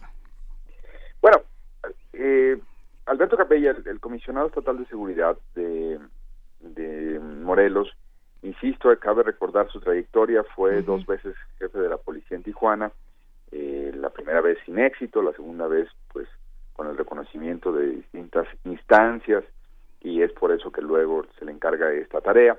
Eh, señalaba él que, que aunque suena retórica, sin participación ciudadana no hay modelo gubernamental que dé resultados adecuados en el tema de la, de combate a la inseguridad. Es decir, el involucramiento de eh, instancias empresariales, de, de, instancias de la sociedad civil, de los eh, señores líderes de las iglesias y de otras organizaciones en una comunidad en estas estrategias son fundamentales. Lamentablemente ayer yo escuchaba eh, que Javier Sicilia, como todo el mundo sabe, líder del movimiento eh, que surgió eh, por la paz, luego de la terrible tragedia en donde murió su hijo, precisamente allá en Morelos y precisamente en esa zona conurbada, eh, Javier Sicilia criticaba que el mando único no funciona. Bueno, es que yo no, yo no, yo no puedo decir si funciona o no funciona. Yo creo que esta cosa de funciona, no funciona, pues es, un, es una locura. Eh, es como, como pensar que un error hace que toda una institución se caiga. Claro, hay error, de errores a errores, pero también eh, como pensar que si funciona entonces ya no va a morir ningún alcalde en este país o ningún síndico. Pues no, aunque la, a la mejor policía, ahora que se dieron los ataques eh, terroristas en París a finales del año pasado, eh, todavía este eh, la semana pasada había un reporte en la prensa internacional que hablaba de las fallas de la policía francesa uh -huh. en no detener, no prevenir, en no haber tenido más cuidado con algunas de las de las personas que ya estaban fichadas y que luego resultaban involucradas en la autoría de estos ataques. Es decir, sí. no hay esquema policial, creo, que sea perfecto o que, que, garantice que nunca más ocurrirá un evento. No, lo que hay que ver es cómo avanzamos en una serie de eh, factores, en una serie de eh, medidores que nos ayuden a tener la mejor policía o el mejor modelo policíaco posible para el momento en que estamos eh, insertos. yo creo que, que, que, que hay que preguntarnos si el involucramiento de la sociedad, incluyendo, yo diría, Luisa, incluyendo la de los que visitamos el estado de Morelos Así es. Eh, de vez en cuando. Es decir, hay, me atrevo a decir, cientos de miles de eh, ciudadanos eh, de la capital que se trasladan eventualmente, ya sea porque también tienen allá la posibilidad de una residencia de fin de semana o, o parientes o una serie de, de gusto por, por, por visitar y por disfrutar de algunas de las de los atractivos de Morelos, pero yo creo que eso no puede ser de entrada por salida, ya no podemos pensar que podemos llegar y va a estar seguro porque estamos ahí y nos venimos y lo que pase allá ya no nos concierne. Todo eso debería ser un involucramiento también de la ciudadanía la, ciudadanía definitivamente tendría que involucrarse de una manera distinta en todo este tipo de conflictos. Y ahí es donde me gustaría preguntarte, Salvador, ¿qué es lo que opinas de cómo se ha eh, relatado esta noticia, cómo se han relatado un par de noticias más a principios de este año, eh, que son este par de feminicidios, la otra mujer de, Michoacán, eh, que fue degollada fuera de su casa, y bueno, este caso de la alcaldesa que, a todos nos, nos deja helados, pero que desde los medios se relata de una manera muy particular, lo de Gisela Mota precisamente. ¿Qué, qué, es lo que tendrían que hacer los medios para darle la vuelta a este tipo de información? Eh, a muchos nos, nos hace cuestionarnos si no estamos cayendo en un, en un periodismo también muy agresivo en, en términos de imágenes y de otros asuntos.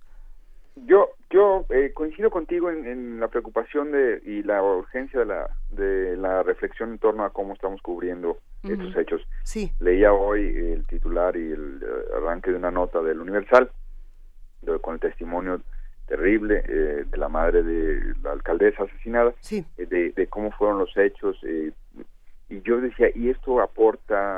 ¿de, qué, nos sirve esto? Sí. ¿De, qué, ¿De qué aporta? esto es, es amarillismo puro o, o sí es una nota de valor en esto que llaman de, de tono humano. la verdad que me, me, me, me sumo a la reflexión, a la preocupación de cómo estamos haciendo la cobertura de estos hechos porque, eh, pues sí, es terrible lo que pasó, este, y en los otros casos que nombras, y, en días previos hubo otros también en Temisco, sí. y, y, nos hemos quedado atorados, yo creo, desde hace años sin evolucionar los, eh, los medios en la lógica de, bueno, ¿y qué hacemos con estas coberturas? ¿Qué hacemos con las víctimas? ¿Qué hacemos con, con pasar más allá del hecho en lo inmediato y convertir esto en, en algo que sea más allá del ejecutómetro, como le decían en otros medios, o la narración puntual de una tragedia, pero no, no, no, no, me queda claro cómo esto abona a que haya justicia o que haya movilización ciudadana o que haya toma de conciencia. No lo sé, yo me quedo con la misma duda que tú, pero, pero coincido. Algo de lo que no podemos sustraernos es precisamente de que esta mañana, al ver los, los primeros planos, uno dice, esto, esto contribuye a eso, a, a generar una mejor, un mejor modelo de seguridad o simplemente este pues es, es ruido mediático, sensacionalismo, no lo sé, me quedé con la misma duda que tú. Sí, desde dónde alimentamos o no alimentamos la cultura del miedo para fomentar otro tipo, otro tipo de cambios que nosotros también deberíamos estar formando. O la cultura del qué barbaridad, ¿no? Esa es como el, la gran tónica. Todos decimos qué barbaridad, eh, este país no va a cambiar nunca, ¿cómo es posible que, que en este país gobierne Cuauhtémoc Blanco? Y, y nos seguimos, ¿no? La tragedia que sigue. Claro, porque creo que eh, eso de la qué, barbaridad es muy buena definición en el sentido de es lo más fácil, ¿no? De decir esto, este, no, hay contexto y hay que enviar reporteros, pero eso es más caro y hay que dedicar que, se dediquen muchos días. Precisamente, fíjense, eh, voy a cambiar completamente de tema, pero creo que es importante. Eh, eh, hace varios meses surgió eh, la noticia, todo el mundo lo recordará, de una fos, eh, de una funeraria que se acumulaba ahí decenas de cadáveres en Acapulco y que nadie entendía bien a bien qué estaban haciendo ahí esos cadáveres. Eh, y entonces, bueno, como pues, eh, se han eh, hecho búsquedas de, todo tipo al en el marco, y faltan más, y en el marco de la tragedia de Iguala, pues se, tenía claro que el, el el hallazgo de un, de un de esta naturaleza en Acapulco podría dar algunas pistas. Apenas este fin de semana, muchos meses después, Abel Barajas en el periódico Reforma publica un detallado reportaje sobre eh, qué pasó en esa funeraria, cómo algunos problemas económicos llevaron un día al señor dueño de la funeraria a no obtener dinero para el gas y luego pues se le hizo fácil agarrar cenizas de un cuerpo para dárselas a los deudos o a la funeraria que le, había traído el cadáver a, incinerar y entonces eso instaló una lógica de mira si se puede y no te cachan y como hay impunidad bueno está hasta que llegó a acumular demasiados cadáveres y aquello lo rebasó. Nadie está justificando nada, pero hoy entendemos más o menos qué pasó en ese caso, de, donde pasamos, eh, donde eh, los medios lo sacamos un día y luego nadie volvió claro. En este caso el trabajo de Abel Barajas en reforma requirió investigación, requirió meses de dedicación, de no soltar el, tema y al final eso es lo que necesita yo creo que la comunidad para entender qué cosas pasan a veces tan elementales como películas este de de Juan Orol, es decir, un señor que no ya tenía dinero para el gas, se hizo fácil entregar un día cenizas de otras personas y luego terminó haciendo eso un factor de ganancia cotidiana que, era más sencillo eh, hacer este negocio que, que eh, pues hacerlo debidamente. Sí, pero entonces nos, nos explica realmente qué está sucediendo, no nos quedamos nada más en el qué barbaridad ese hombre es un monstruo. O sea, realmente entendemos todo el sistema que se tuvo que organizar alrededor. Así es. Pues seguiremos en ello eh, como propósito de Año Nuevo. Luisa, este Juan Inés, que tengan ustedes muy buen año y eh, muchas felicidades también a quienes nos, escuchan. Te mandamos un gran abrazo, Salvador, y hablemos la próxima semana a ver si podemos darle seguimiento a todo lo que está ocurriendo. Otro para ustedes. Gracias. Hasta luego. Hasta luego. Primer movimiento. Escucha la vida con otro sentido.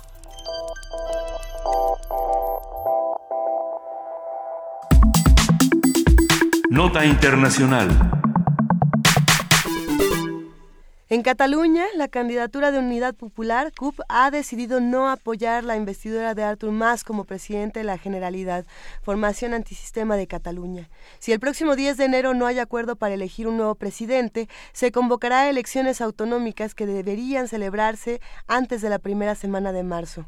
La CUP ha dejado claro con su decisión que no se trata de un rechazo al proceso independentista, sino que simplemente no están de acuerdo con la figura de Artur Mas como líder de la ruptura con España, debido a que ha sido asociado con asuntos de corrupción. Todo apunta a que se convocarán de nuevo elecciones autonómicas. Dirigentes de Convergencia Democrática de Cataluña explicaron que no hay candidato alternativo a Artur Mas, ya que no es una cuestión de personas, sino de lo que representa.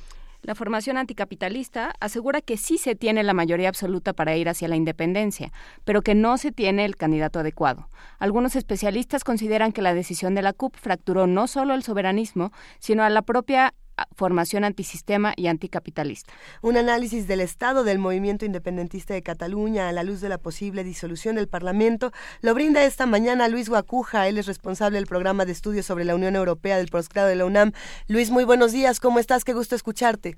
¿Qué tal? Muy buenos días y muy buen año, Luisa, Juan Inés y al auditorio. Feliz año, Luis. ¿Qué es lo que está pasando en este momento en Cataluña? Cuéntanos. Bueno, pues eh, ayer, digamos que culminó un, proceso que estaba pendiente desde el 27 de, septiembre, ¿no? Este, digamos, un, un largo proceso de negociación que terminó casi como se había anunciado esta formación eh, de la de la CUP ya había anunciado que, que no investiría a más, que no apoyaría al actual presidente de la Comunidad Autonómica de Cataluña, ¿no? Esta esta formación de candidatura de unidad eh, popular eh, o, CUP, pues es era el fiel de la balanza después de las elecciones eh, al Parlamento de Cataluña, porque obtuvo, digamos, un un porcentaje importante que al lado de, de, la alianza de Junts pel Sí o Juntos por el Sí,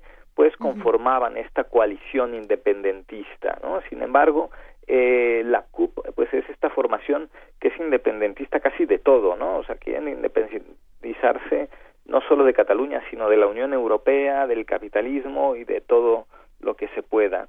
Eh, izquierda radical, digamos, de corte marxista, y que eh, pues fue muy crítica en todo el proceso al actual dirigente de la Generalitat, a, Artur Mas, que en cinco años pues ha tenido que convocar a tres elecciones, que ha sido una un mandato bastante complejo, donde no ha logrado eh, pues una solidez eh, frente a estos temas también de las eh, referéndums y estas iniciativas por la independencia de Cataluña, pero el factor está ahí y ha pesado también en las elecciones generales del pasado 20 de diciembre en toda España. ¿Qué es lo que qué es lo que se está diciendo en este momento de Artur Mas? ¿Cuáles son las opiniones y por qué se encuentran tanto? Eh, el tema es que, bueno, se ha acusado, como bien decían en la nota previa, bueno, eh, un dirigente histórico de, de, Convergencia y Unión, de Jordi Pujol, que fue acusado de temas de corrupción. Esto desgastó mucho, fue una maniobra también del Partido Popular que este, tenía también unas eh, señalamientos mucho más fuertes en temas de corrupción y esto tal vez para debilitar el movimiento independentista que tampoco ha logrado consolidarse y, pues hoy llegamos a este capítulo donde eh, Artur Mas, que al final eh, esta formación de Junts pel Sí, de formación de varios partidos que coinciden con la independentista de Cataluña, optaron por presentarlo a él mismo, eh, Artur Mas, como el candidato de unidad. Y sin embargo Artur Mas había estado muy desgastado políticamente y, y, esto es, eh, digamos, esta, esta consecuencia. La alternativa ahora es, si antes del próximo domingo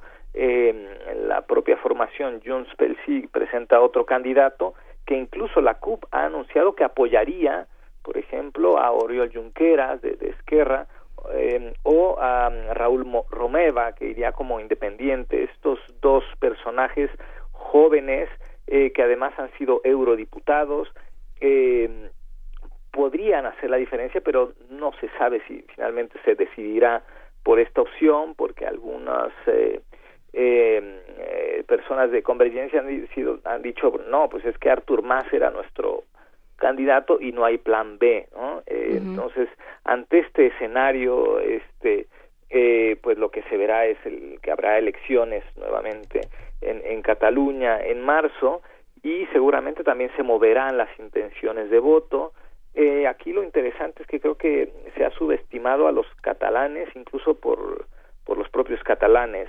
Eh, ha tenido un peso muy importante Cataluña en los últimos dos años, eh, ha desgastado mucho a, también a Mariano Rajoy en las elecciones del 27 de septiembre. El Partido Popular obtuvo su peor resultado en la historia en Cataluña eh, y esta intransigencia de Rajoy de no querer acercarse a, dialogar con Cataluña, que además el tema catalán ha estado presente en las elecciones generales de España, ¿no? por parte de distintos partidos políticos, de Podemos, del PSOE, en fin. Em, eh, yo creo que esto y los catalanes estarán ahí nuevamente discutiendo qué es lo que sucederá con su futuro. Es sin duda una culminación interesante. La verdad es que Artur Mas a veces uno se pregunta si es más o es menos por eh, el tema de que no no logró en, todos estos años de su mandato eh, pues conformar una una solidez en cuanto a un proyecto único en Cataluña y tampoco tuvo la habilidad que, que sí tuvo muchos años Jordi Pujol eh, frente a Aznar de, de poder eh, sentarse con el presidente del gobierno español y sacar eh, eh, opciones interesantes para Cataluña. Más se sentó muchas veces con Rajoy y no obtuvo nada. Eh, las dos posiciones tampoco ayudaban. Bueno, el Rajoy que también eh, pues la intransigencia lo ha caracterizado en, en su mandato y, y bueno ante este escenario yo creo que tendrá que renovarse también eh, la idea de que se tiene de Cataluña sobre todo ahora que se han cumplido justo el 1 de enero 30 años del ingreso de España a la Unión Europea con todo y Cataluña, que para Cataluña ha representado un avance muy importante. Eh, sí, parece ser que, Cataluña está, está más dividida que nunca, ¿no? Digamos, hay muchas facciones. Aparentemente eh, hay, un, hay un sentimiento muy muy extendido de que quieren la independencia, pero no están muy seguros de cómo van a llegar a ella, ¿no? Las, las reacciones que hubo ayer eran muy viscerales, eh, muy de ruptura y la impresión que daban, por lo menos de fuera, no sé, tú, tú qué opines, Luis, es que es que no hay manera muy sencilla de que se pongan de acuerdo. Claro, claro, tienen ahora pues una interesante oposición en, en, en, en el Parlamento catalán, ¿no? justamente esta, esta opción eh, eh, ciudadana es la que ha em, eh, pues es la que se ha conformado como la primera fuerza opositora en, en Cataluña y, y sí es un escenario muy complejo porque evidentemente la idea de independentismo eh, que ha estado ahí por muchos años, ¿no? Eh, bueno, hay quien diría que por 300 años, pero lo cierto es que en los últimos eh, lustros o las últimas décadas sí hay un tema de confrontación o de distanciamiento con el gobierno central. Muchos catalanes no necesariamente quieren la independencia, quieren a lo mejor mejores condiciones, que es lo que se plantea también eh, en toda España, que se necesita una nueva constitución y nuevas eh, atribuciones para las comunidades autonómicas, donde tal vez Cataluña tendría que tener eh, más prerrogativas por lo que aporta al Producto Interior Bruto en toda España. Eh, eh, y tal vez esa tendría que ser la discusión, no necesariamente un divorcio, sino un, un replanteamiento de, de las condiciones de, de esta, eh, finalmente, de esta comunidad que se tiene eh, con, con, el gobierno central, son parte de España, querer o no, eh, y además son parte de la Unión Europea porque son parte de España. Entonces, yo creo que tiene que haber una discusión un poquito más profunda. Se ha, se ha enconado mucho la discusión en, en Cataluña, si se mira, por ejemplo, el referente de Escocia, pues ahí las cosas uh -huh. fueron de otra manera, ¿no? Pues, finalmente, aunque ganó el no a la independencia de Escocia en el Reino Unido, Escocia obtuvo mucho. Entonces, sí, se replantearon eh, las cosas, sí. Exactamente, o sea, se sentaron a negociar en último momento y Escocia obtuvo prerrogativas muy interesantes. Y tal vez esto es lo que debería de, de estarse planteando en Cataluña, ¿no? Eh, sí hay una distancia histórica, cultural, innegable eh, con el gobierno central en, España, pero creo que lo más saludable es justamente sentarse a discutir un nuevo escenario y no el encono precisamente, porque esto pues ya ahora se ha dado muestra de que no. Eh, no es la alternativa, cuando menos de momento. ¿Y qué es lo que estamos viendo entonces de esta discusión que se está dando actualmente? Por ejemplo, eh, pensando en las reacciones que tienen los partidos de oposición, no pensando en, en, en, declaraciones que ha dado, por ejemplo, Inés Arrimadas, que dice, bueno, es que una nueva elección nunca va a ser una buena noticia, ¿no? Y también de pronto empieza, ella, ella comienza a hablar de Artur Mas y dice, bueno, es que él se ha quedado completamente solo, a pesar de que diga que está tranquilísimo, de que todo está bien, eh, se ha quedado tan solo que, que no, que no hay un, una nueva nada, ¿no? Que nos hemos quedado en, en, un hueco. ¿Qué es lo que está pasando entonces?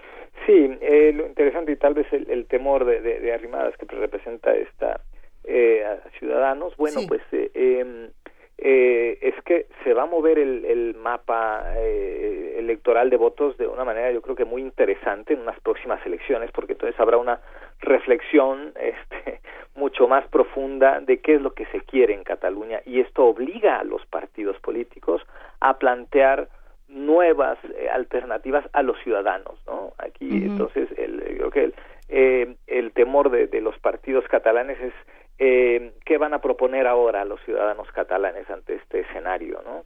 Eh, ya sin la presión de el tema de las elecciones generales en España, que ya sucedió, que todavía está sin resolverse también, hay sí. que recordarlo, ¿no?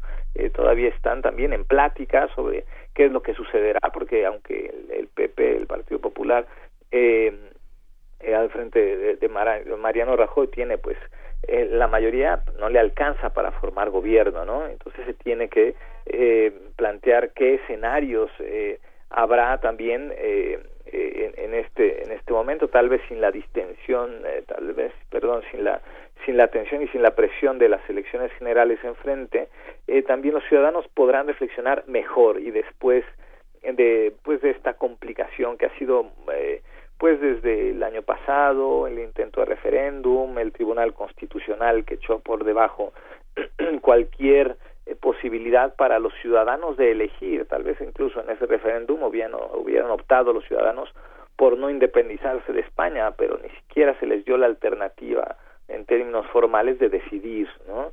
Y por eso ahora, después de las elecciones eh, catalanas, pues lo que se ha dicho es el referéndum ya no es la opción, porque nos lo va a tumbar el Tribunal Constitucional, vamos uh -huh. por la vía libre, por la vía parlamentaria catalana, por una declaración de independencia, en fin, eh, y pues al parecer tampoco ha sido la, la opción, ¿no? Porque esta alianza eh, posible con la CUP, eh, pues eh, también de muy tirada hacia la izquierda, hacia la intransigencia, pues tampoco es el escenario más saludable, creo yo. Entonces, me parece muy interesante el proceso, me parece que esperar al 6 de marzo a un, unas nuevas propuestas de los distintos partidos planteará sí. y yo creo que ayudará a distender este esta eh, situación tan compleja que se vive en Cataluña y que está ahí, que está viva y que está muy muy caliente en esta y, región tan importante para España. Y a renovar el discurso, ¿no, Luis? Porque eh, justamente si en algún lugar se ha cambiado el discurso, o, o por lo menos eso parece ser,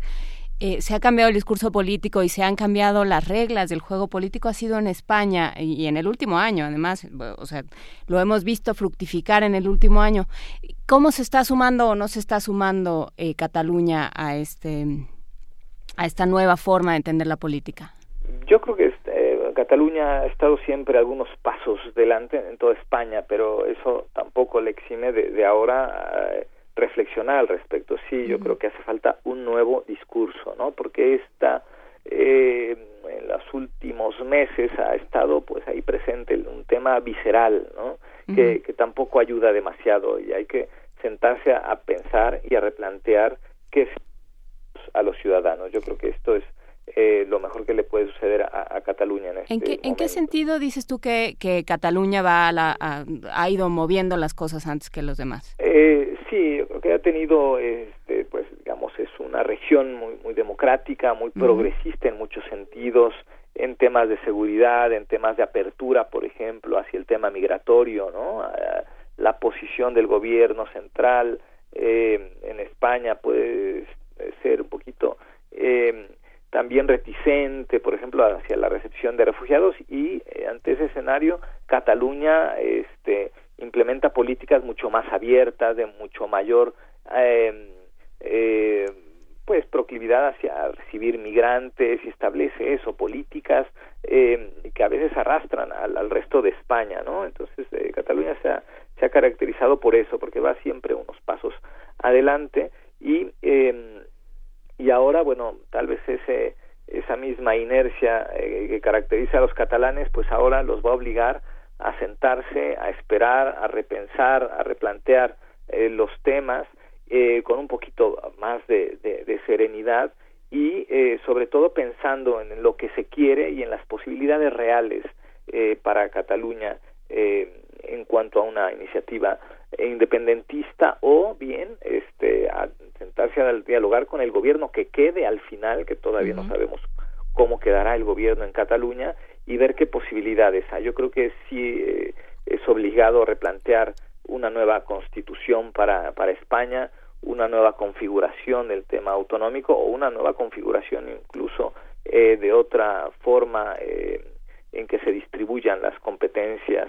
Hay quien habla que le convendría a España una federación. Bueno, esto ya eh, se verá, esto ya será a mediano largo plazo, pero sin duda un replanteamiento de, de, las autonomías en, Cataluña es, eh, es, es, importante y eh, pues habrá que esperar a esto, digamos, el, el proceso catalán en medio del proceso español está ahí claro. y habrá que observarlo con, con detenimiento. Luis Guacuja, para despedirnos, eh, ¿qué España imaginas entonces a largo y mediano plazo y sobre todo a corto plazo? bueno, ¿eh? sí, exacto. A corto plazo, ¿qué imaginas que pueda suceder también? Las dos cosas. Eh, digo yo, eh, ante el, yo creo que lo más saludable es esperar al 6 de marzo, ¿no? A ayudar a, distender este escenario tan de tanto nerviosismo y de tanto ímpetu ahora eh, y esperar propuestas eh, diferentes, sobre todo,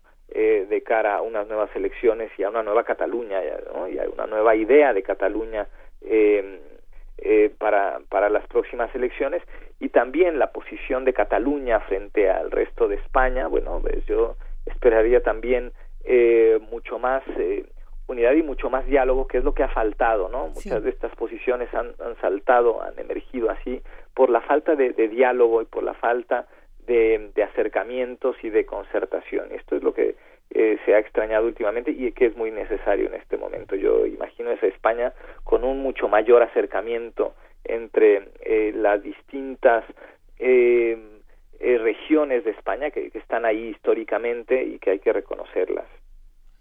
Pues te agradecemos muchísimo esta mañana por haber hablado con nosotros, Luis, responsable del programa de estudios sobre la Unión Europea del posgrado de la UNAM.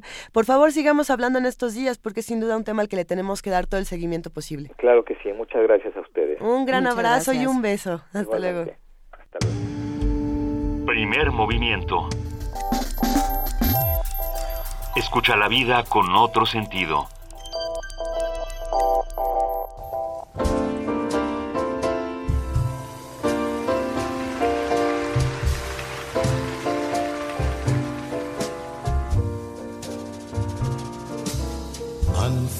Unforgettable.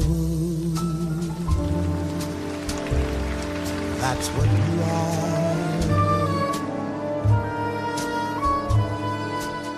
Unforgettable. The near or far.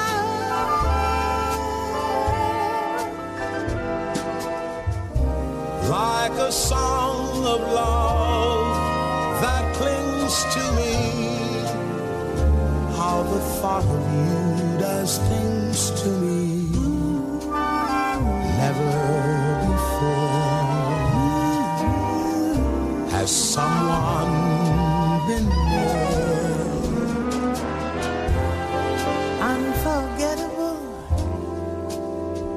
in every way. and forevermore. That's how you stay. That's how you stay. That's why, darling, it's incredible that someone so unforgettable thinks that I am unforgettable too.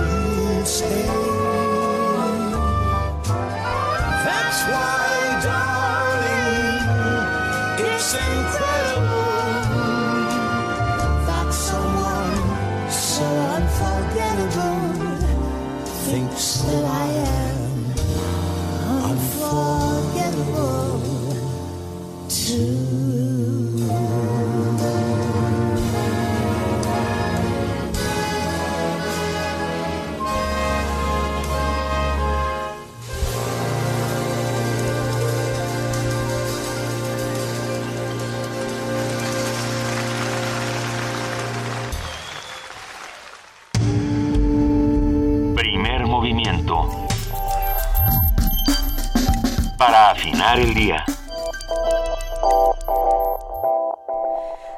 Acabamos de escuchar fue precisamente Unforgettable, esta canción bellísima de Nat King Cole, acompañado por su hija Natalie Cole, quien falleció el primero de enero. Eh, una noticia lamentable para el mundo del jazz, para el mundo del blues, y sin embargo la belleza de la voz de Natalie Cole, como la grandeza de Nat King Cole, son inolvidables, son Unforgettable, precisamente, y nosotros lo recordamos, inmortalizamos a los grandes volviendo a escuchar su música, volviendo a leerlos, eso, eso es lo que tenemos que hacer para nunca olvidar a los buenos, que no. Pues eso es lo que nos conviene, ¿no? También.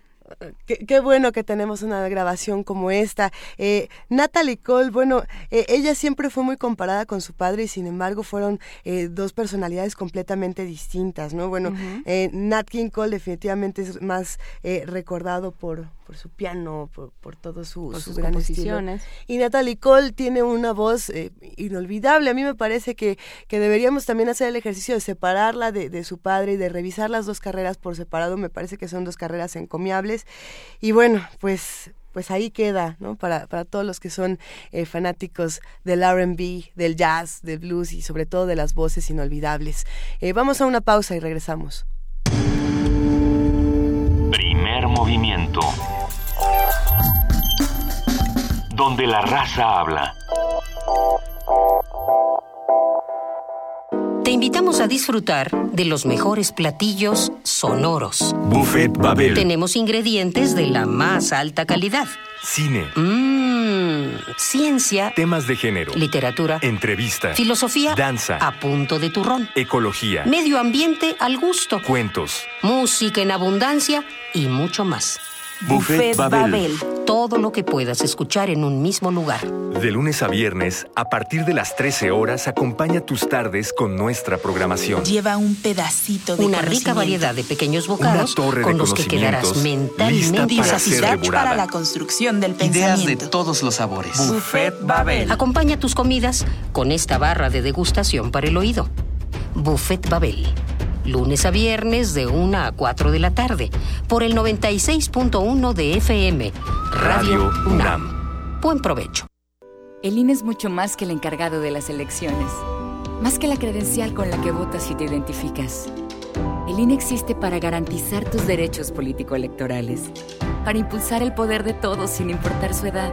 Para que se escuche tu opinión y se sume a otras.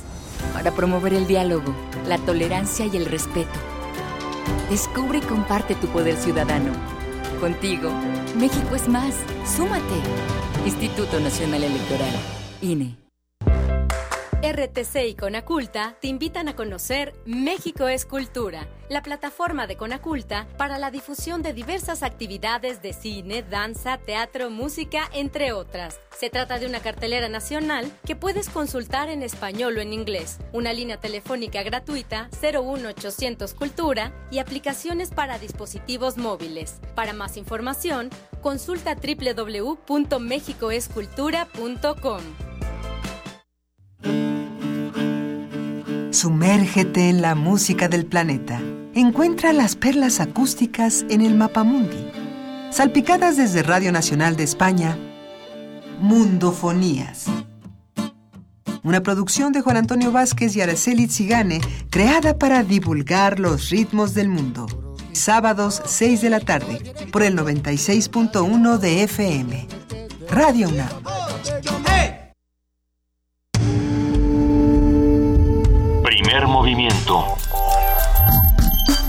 Información azul y oro.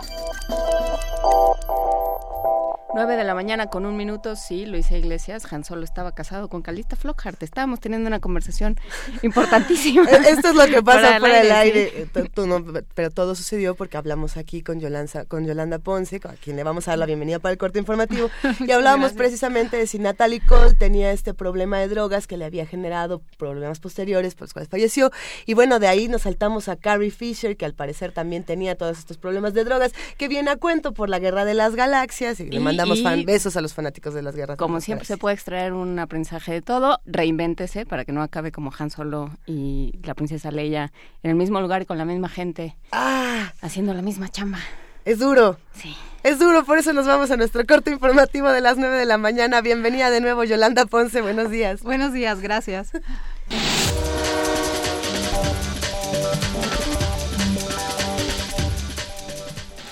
Un juez federal ordenó la reaprehensión de los tres implicados en el ataque con granadas a población civil la noche del 15 de septiembre del 2008 en Morelia, Michoacán.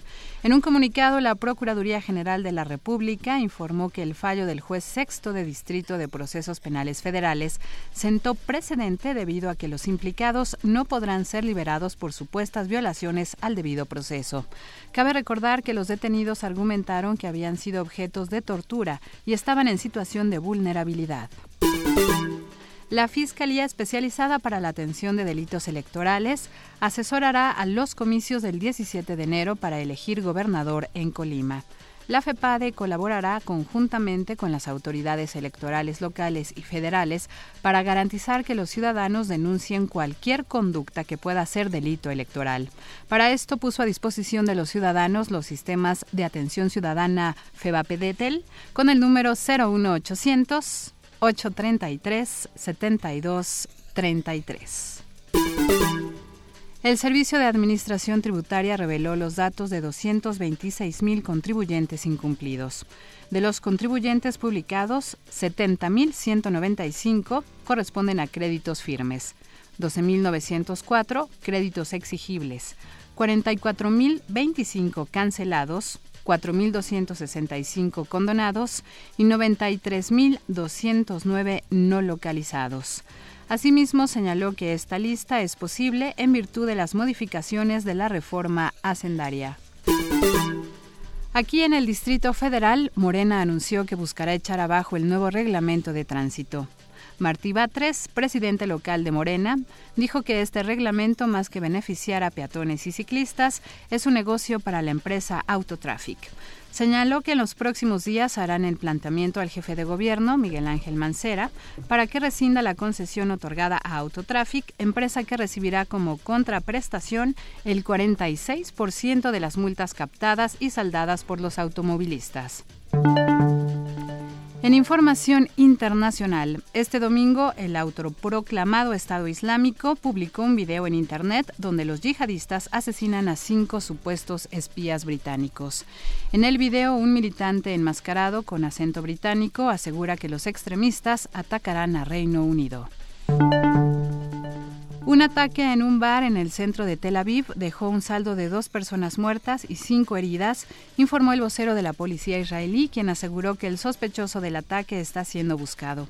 Algunos testigos han indicado que el joven atacante llevaba un rifle de asalto. Por su parte, Ron Holdai, alcalde de Tel Aviv, señaló que pudo tratarse de un ataque terrorista motivado por el nacionalismo. La oposición venezolana eligió a quien presidirá la nueva Asamblea Nacional que entrará en funciones este martes.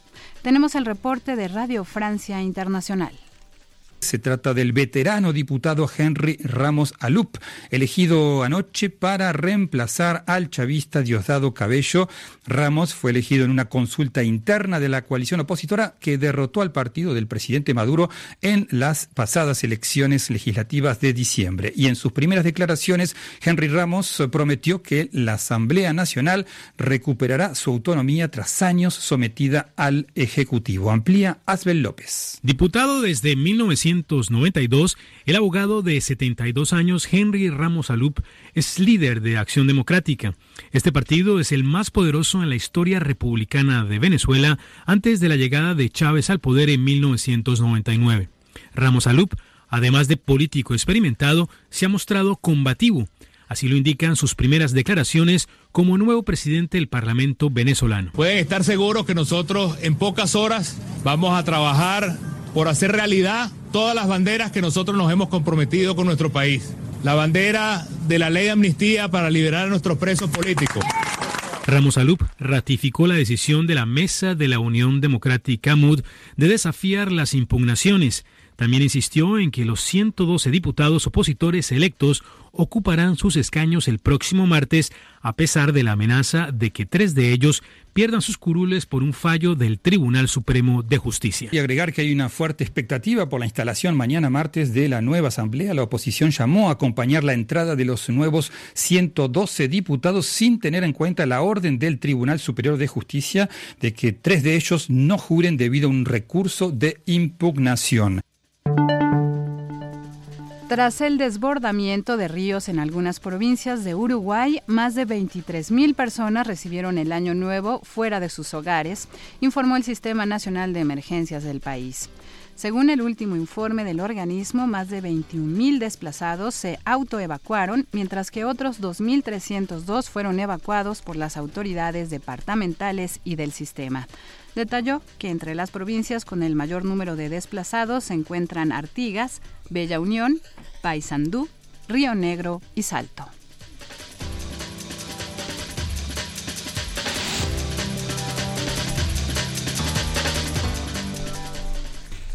Nueve de la mañana con siete minutos. Muchísimas gracias Yolanda Ponce por este corte informativo y nos vemos a lo largo del día. Así es. Por aquí, por aquí estamos. Gracias. Buen día.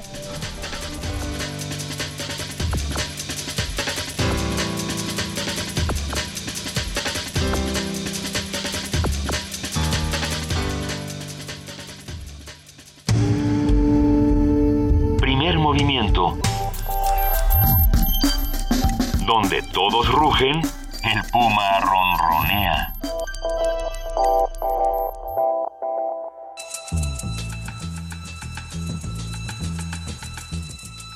Es hora de poesía necesaria.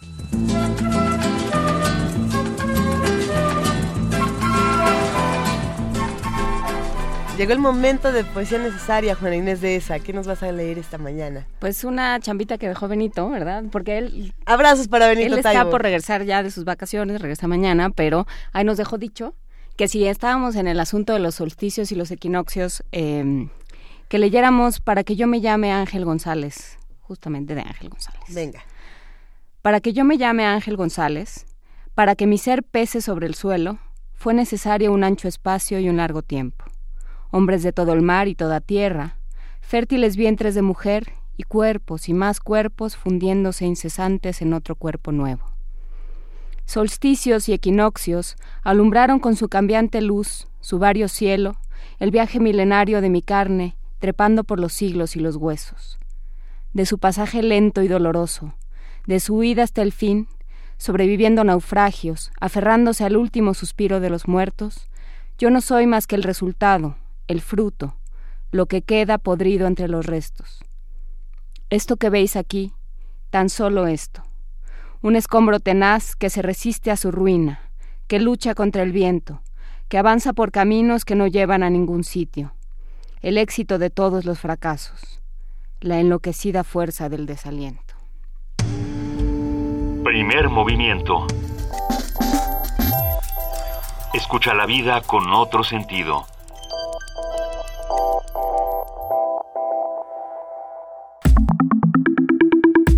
La mesa del día.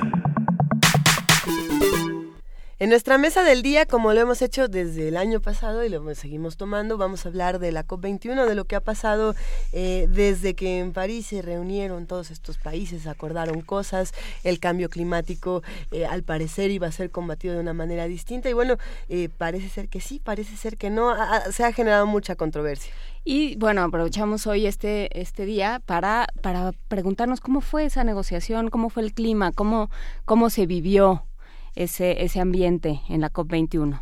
Los resultados de la conferencia de París sobre el cambio climático han provocado eh, todo tipo de reacciones. El encuentro se ha calificado de entrada como un paso histórico entre los esfuerzos para crear conciencia de la gravedad del calentamiento global, asumir la responsabilidad que en ello tienen las actividades humanas y tomar medidas para detenerlo y revertirlo.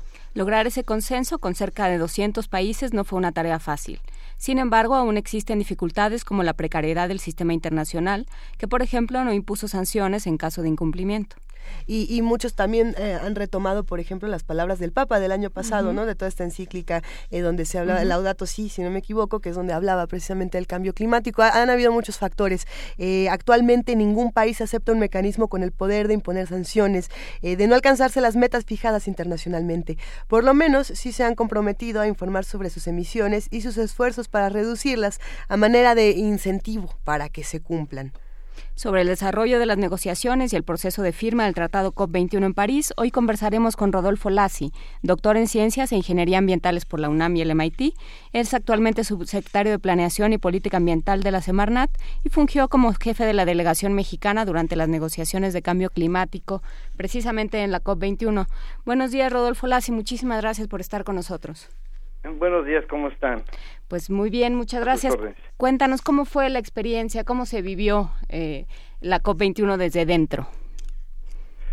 Bueno, en realidad es un proceso de negociación que culmina con dos semanas en donde prácticamente los conceptos claves ya habían estado definidos y se eh, va uno a los detalles en donde hay específicamente diferencias entonces la presidencia de la COP la asume en, en ese momento el gobierno francés y sugiere un proceso de consulta para dirimir diferencias que se llama proceso Indaba.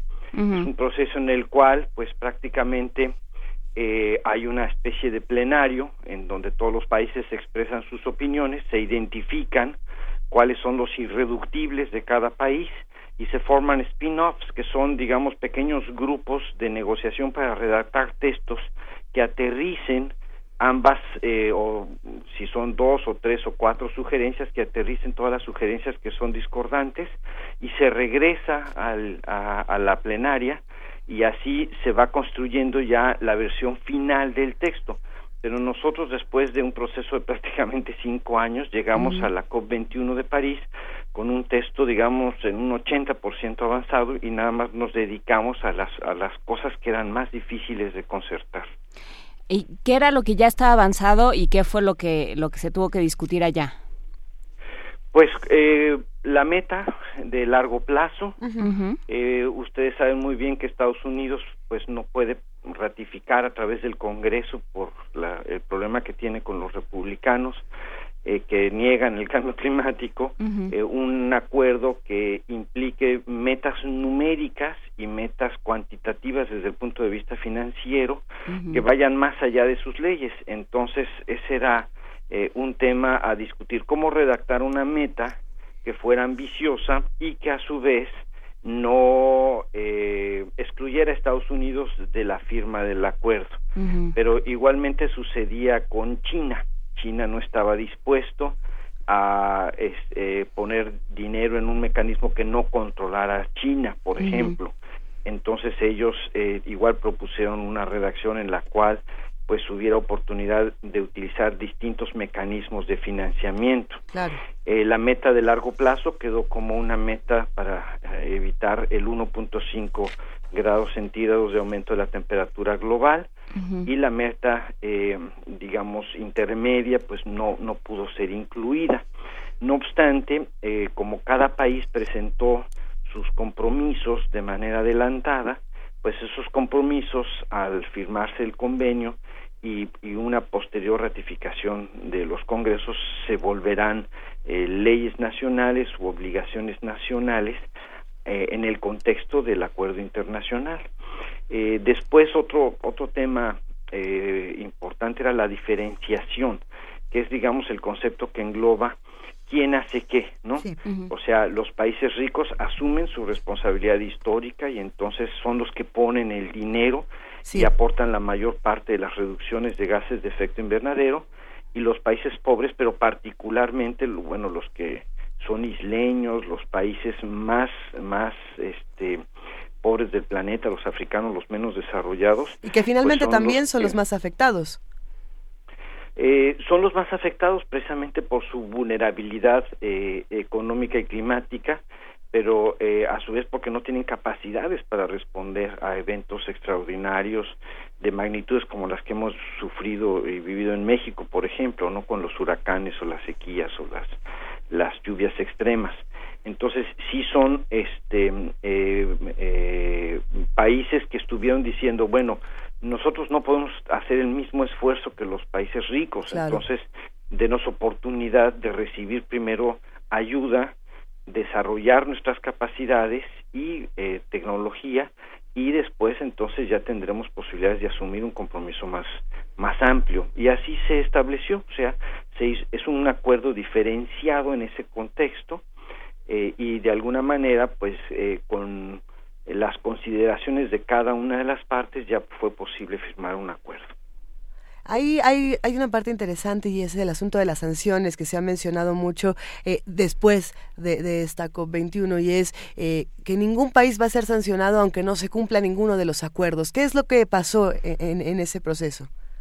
Bueno, es que en la en el en el contexto internacional eh, no hay posibilidades en este tipo de acuerdos de establecer sanciones. Digamos que la peor de las sanciones que se puede visualizar a través del convenio o del acuerdo eh, eh, marco de las Naciones Unidas para el Cambio Climático, pues es que eh, pongamos los distintos países que estamos participando aranceles de carbón, ¿no? De carbono.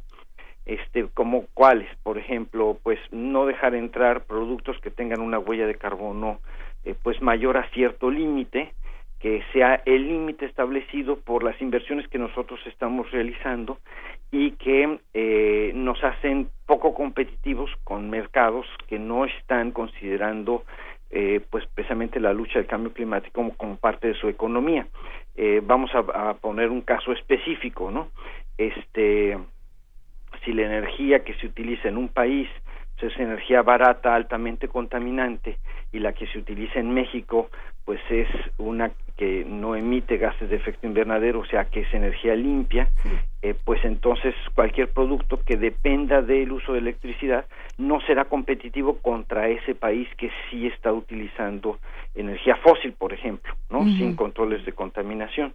Entonces, para evitar eso, lo peor que puede suceder, pues es que se establezcan este aranceles eh, de carbono o que eh, se limiten los mercados internacionales a aquellos productos eh, en los cuales bueno pues no no no existan estas igualdades este en el en el, desarrollo de cada uno de ellos. Entonces hay una hay una discusión de fondo. Como tú sabes este acuerdo por ejemplo no tiene como dos, dos extensiones aún no abordadas, que una es la del comercio internacional, la Organización Mundial del Comercio pues no, no está presente en el, en el convenio, y la otra es lo relativo a la transferencia tecnológica, que es eh, todo eh, lo que son derechos de propiedad intelectual. Esas, esas dos grandes ramas, vamos a decir así, de la, de la economía global, no forman parte del convenio y es ahí donde vamos a seguir discutiendo y vamos a seguir teniendo pues problemas para precisamente lograr un desarrollo sustentable a nivel global de bajo carbono. Y más allá de eso, eh, Rodolfo Lassi, parece que el problema de fondo es eh, cómo estamos entendiendo el capitalismo y el enriquecimiento. ¿No? También eh, se, hubo algún alguna parte social, digamos, en estas discusiones, cómo fue, cómo se plantean, cómo se distinguen los países ricos de los países pobres, con qué parámetros y desde dónde se, se mm, ubica, en, en dónde se para cada uno de los representantes de estos países. Pues mira, la verdad es que como estos temas que tú estás comentando han surgido en distintos momentos de las negociaciones de cambio climático, se ha logrado pues evitar eh, la ideologización de eh, varios eh, conceptos o varios procedimientos dentro de, los mecanismos del acuerdo, los mecanismos de implementación. Entonces, por ejemplo, pues no se dice países ricos o pobres, se dice países desarrollados y países en desarrollo, no se dice capitalismo, socialismo, este, o no se dice país musulmán o país católico, todo, todo ese tipo de, de definiciones ideológicas, religiosas o este de estatus económico eh, se tratan de evitar y se utilizan términos más neutros a efecto de que eh, pues todos participen y todos contribuyan en disminuir básicamente lo que es importante, gases de efecto invernadero, y lograr una adaptación lo más rápido posible pues, al cambio climático que ya es ineludible. Entonces, eh, cuando se discuten este tipo de temas y alguien lo saca, en realidad pues ya no hay eco, ¿sí me explico? O sea, ya se queda prácticamente aislado ese país. Nunca falta, nunca falta un, buen es un embajador muy elocuente, ¿no? Que, que trate de ideologizar algún proceso de discusión, pero ya ya esta convención como se reúne cada año, ya llevamos 21 reuniones, este pues está muy vacunada para ese tipo de extremismos. Afortunadamente por para efecto de que se tiene que avanzar, ¿verdad? Porque si no, si nos estancaríamos en, en, definiciones ideológicas que no tienen posibilidades de, de acuerdo, ¿no? Y en ese sentido, digamos, eh, dejar de hablar de algo o encontrar términos que, que, sean suficientemente útiles para que no lleven la discusión a donde no tiene que estar, ayuda. Pero eh, pero hay un problema económico y hay un problema social de fondo. ¿Cómo, cómo se ataca eso? ¿Cómo se ve eso? Eso se, eso se reconocen, digamos, como económic, eh, problemas económicos que, por ejemplo, impiden pues que un país aplique cierta tecnología que es en el mercado internacional más cara o que pertenece a una nación o a un o a una empresa transnacional, por ejemplo, la energía solar, ¿no? Sí. la energía solar originalmente cuando empezamos a discutir sobre quién debería hacer esa transferencia tecnológica, pues el propietario era fundamentalmente Alemania, ¿no? Estamos hablando hace 10 años, ¿no? Después ahora en el en esta COP pues es claro que el principal productor de energía solar es, es China, y es un país comunista, ¿no? Entonces dices, bueno, ¿cómo haces transferencia tecnológica de China hacia México? Vamos a suponer que México quisiera poner una planta de celdas fotovoltaicas este, producirlas, o sea, no comprarlas ya como eh, componentes de un panel que va a armar y va después a poner en un lugar para producir electricidad, sino que tú quieres producir esas celdas fotovoltaicas en México y tú no eres dueño de la patente, entonces este eh, China va a decir, bueno, pues si la quieres, si quieres producir energía limpia me tienes que comprar esa patente y, cuesta tanto. Oye, no, pero pues, acordamos que íbamos todos a bajar gases de efecto invernadero de, manera eh, igual, ¿no? Entonces, ah, hay un mecanismo de transferencia tecnológica en donde pues se trata de que ahí discutamos cómo vamos nosotros a aplicar las tecnologías de punta, independientemente de si son de un país comunista, de un país árabe o musulmán o de un país este rico, ¿no? Eh, a, a, través de una mediación de Naciones Unidas y hay un mecanismo precisamente de, tecnológico en el cual se discuten estas cosas, se llegan a acuerdos y se buscan mecanismos de transferencia tecnológica que no impliquen eh, pues un, un, gasto que no sea posible de cubrir por un país eh, pobre, por ejemplo, ¿no? Eh, estamos arrancando el 2016, Rodolfo, y ya se empiezan a ver muchas preguntas de, bueno, ¿y cómo, ¿y cómo, le van a hacer para cumplir con todas estas metas que se dice que tienen que cumplir? ¿Qué mecanismos se van a utilizar? ¿Y qué mecanismos van a estar al alcance de todos nosotros y cuáles dependen de las autoridades eh, correspondientes, ¿no? Por ejemplo, aquí Cocina Solar México nos pregunta, eh, ¿cómo reducirá México el 51% de emisiones de carbono negro? ¿Qué mecanismos empleará especialmente en fuego, en fuego doméstico? ¿Qué piensas? Bueno, por ejemplo, ese es un buen tema. México es el único país que comprometió reducciones en contaminantes climáticos de vida corta, entre ellos las partículas negras de hollín. Entonces, es el carbono negro. Entonces, eh, ¿cómo le vamos a hacer? Bueno, afortunadamente las normas las tenemos. Lo que es necesario es ir haciendo, pues, precisamente la aplicación tecnológica en aquellos sectores de la sociedad, en aquellos segmentos de la población que no hayan accedido, por ejemplo, a estufas de gas o a estufas solares o a estufas eléctricas, ¿no? Entonces, ¿cuál es la opción que tiene, pues, una una casa alejada de una ciudad en la zona rural que está quemando leña? Bueno, pues ahí la opción podría ser, déjame pensar en, voz alta, ¿no? Eh, Podría ser una estufa eléctrica como la que se utiliza pues en casi toda Europa, casi en Estados Unidos no hay estufas de gas ya, ¿no? Este, utilizando celdas fotovoltaicas que, precisamente generen la electricidad que se almacena en una batería y esa sería como la forma más sustentable. Oye, pero esto implica un cambio cultural. Bueno, pues entonces podemos buscar otras opciones, menos tal vez avanzadas o más de transición. Y ahí entonces empieza la discusión. ¿Cómo le vamos a hacer para cumplir esto? Pues trabajando.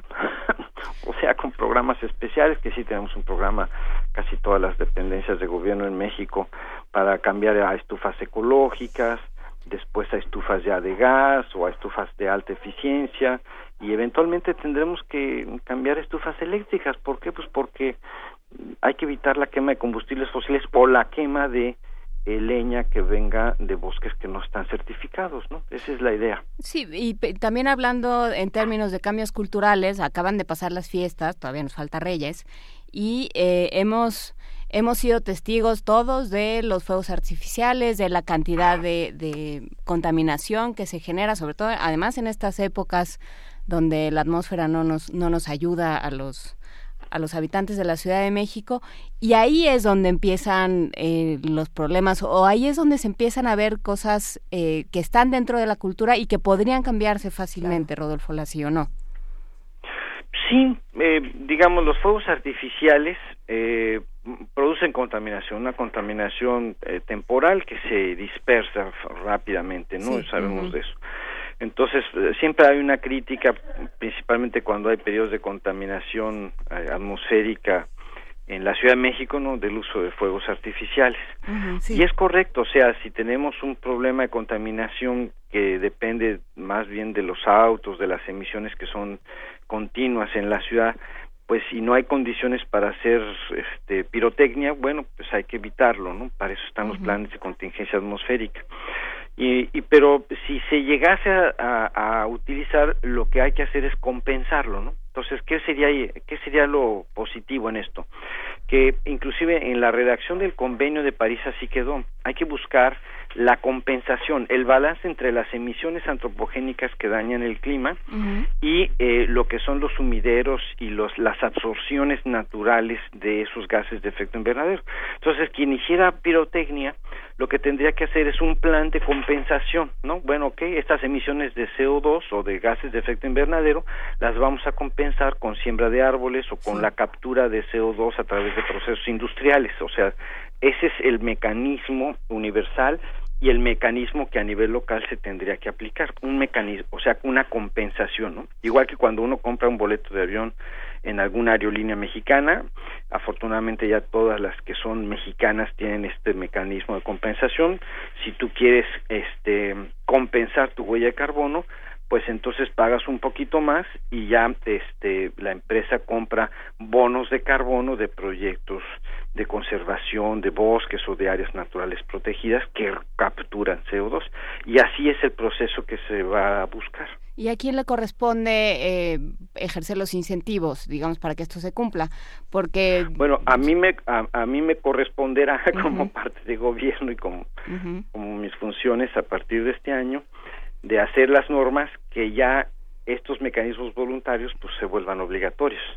Pues sí. Ya, o sea, hay que escribir una norma y hay que pasar esa norma por un proceso legal, jurídico, que diga, bueno, quienes hagan pirotecnia tendrán que definir y comunicar a la autoridad local el mecanismo de compensación.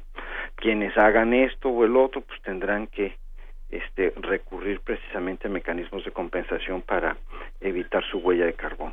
Y, siempre es bueno pensar antes de recurrir a un mecanismo de compensación, eh, recurrir a un mecanismo de prevención, ¿no? Es lo que es lo que muchos nos comentan aquí en las redes sociales y, nos hacen preguntas, eh, por ejemplo, de, maneras de obtener energía, que ha sido otro tema importantísimo no solo en la COP, sino en los últimos años se ha discutido, ¿no? Por ejemplo, en nuestro país eh, nos escribe Nava, es Milka, Nava dice, hay muchas esperanzas en la energía eólica y también nos pregunta por los materiales críticos y nos pone entre paréntesis tierras raras para los magnetos. Eh, ¿Qué hay de todo esto, Rodolfo? ¿A qué se está refiriendo? es que es que mucha de la nueva tecnología requiere precisamente de de un conjunto de elementos, metales o tierras raras que eh, nosotros no somos poseedores de o no hemos desarrollado la tecnología de explotación de este tipo de compuestos. Primero no sabemos si los tenemos o no los tenemos. Eh, ¿Quiénes son productores de tierras raras y de, y de este tipo de elementos? Pues China, por ejemplo, algunos países de África, eh, con base en, empresas este, transnacionales europeas. Entonces nosotros eh, vamos a depender de ese tipo de compuestos o elementos o tecnologías para poder hacer una aplicación masiva pues de por ejemplo mecanismos de almacenamiento de energía eléctrica eh, que provengan de energía eléctrica de sistemas eólicos o solares o maremotrices o geotérmicos, ¿no? Algunos que sean intermitentes, otros que tengan este, baja intensidad. Entonces, eh, eh, ¿cómo le vamos a hacer para accesar a estas tecnologías? Es, es, parte de las discusiones, o sea, no, no es algo que esté resuelto. Hay que irlo resolviendo pues en la práctica y ahora sí que caso por caso. Entonces, eh, ¿ya todo está definido? No, al contrario, ese es, ese es el trabajo que hay que hacer a partir de esta, de esta convención, a partir de firmar este acuerdo en París. Pues eh, sí, ¿no? ¿Y, México tiene algún aliado eh, claro en este en este trabajo? nosotros, eh, sí, nosotros pertenecemos a distintos grupos de negociación. México es un país que ha mantenido cierta neutralidad que le ha permitido moverse de una, una forma bastante flexible y con bastante ventaja también en las negociaciones y en los beneficios. Somos de los primeros países en recibir ayuda del, del del Fondo Verde Climático, ¿no? Del Green eh, Climate Fund. Eh, y así va a seguir siendo. ¿Por qué? Pues porque eh, somos un país que ha estado participando de manera constructiva y positiva. Eso lo quiero aclarar, ¿no? Porque yo sé que siempre hay críticas al interior, ¿no? De, de, México, pero hacia el exterior México eh, está muy bien posicionado en todo lo que son políticas, gestión y gobernanza climática. Tenemos una ley, tenemos instituciones que respaldan nuestros compromisos eh, y eso es, es lo que vale en el contexto internacional. O sea, si nosotros nos comparásemos México, los mexicanos, por ejemplo, con cualquier país de Latinoamérica, el desarrollo de nuestras instituciones, de la legalidad de la gobernanza climática en, nuestro país es infinitamente superior. Ya no digamos de países africanos o asiáticos, solo de Latinoamérica. Y es muy semejante y a veces hasta más desarrollado que en algunos países europeos. Comparemos nuestra política climática, nuestra gestión climática con la de Polonia, por ejemplo, la de Checoslovaquia, la de Hungría, y pues no tiene nada que ver, o sea, estamos muy avanzados nosotros evidentemente nosotros quisiéramos compararnos con los mejores países, ¿no? Los noruegos, los suecos, etcétera. Pero de todas maneras no estamos mal y en el contexto internacional eso vale mucho, ¿no? ¿Por qué? Porque entonces somos una parte confiable para transferencia tecnológica, para financiamiento, para desarrollo de capacidades, para ayuda en, en lo general, ¿no? Y, dónde podemos informarnos más de todos estos resultados, de todos estos procesos que se están realizando. Y de lo eh, que podemos hacer nosotros. De cómo nos integramos nosotros y pues también de cómo podemos pedir, eh, échenos la mano de este lado, ¿qué, qué hacemos? ¿A dónde acudimos? Eh, estando nosotros ahí en París, lanzamos las nuevas páginas de cambio climático del gobierno federal, del gobierno de la República. Este, digamos, ahí vamos a, estar poniendo muchísima información, pues ahora sí que de la de la nueva ola y de la nueva generación, tanto de datos como de resultados de los acuerdos, pero a su vez hay muchísimas páginas internacionales, pero la, la, la fundamental es la de la convención, ¿no? La que eh, en inglés es UNFCCC, que es UNF tres veces C, eh, eh, punto org, y entonces en esa en esa página hay una hay una entrada de puras cuestiones actuales, novedosas, y después están todos los documentos, está toda la información ya dura, técnica y jurídica que, que, surge precisamente de estas este, reuniones, ¿no? Bueno, pues ahí, ahí yo creo que vamos a poder tener la información. Perfecto, pues estaremos poniendo atención no solo a las leyes que se vayan organizando, sino cómo se cómo se ponen en marcha y cómo se, se van controlando todas estas regulaciones y estas leyes. Y, y pues también es nuestra obligación pues atender cualquier solicitud de información o cualquier duda que ustedes tengan, con mucho gusto estamos a sus órdenes. Pues muchísimas gracias, eh, Rodolfo Lassi, doctor en Ciencias e Ingeniería Ambientales por la UAM y el MIT, subsecretario de Planeación y Política Ambiental de la Semarnat y jefe de la Delegación Mexicana durante las negociaciones de cambio climático en la COP21. Seguimos al habla para ver cómo, cómo solucionamos este problema y cómo bajamos nuestras emisiones de gases invernadero. Claro que sí, Luisa, Juana Inés, muchísimo gusto de, haber estado con ustedes y estamos a sus órdenes en verdad. ¿eh? Muchas gracias. Mil gracias, que esté muy bien. Hasta luego. Hasta luego, igualmente. Primer movimiento. Donde todos rugen, el puma ronronea.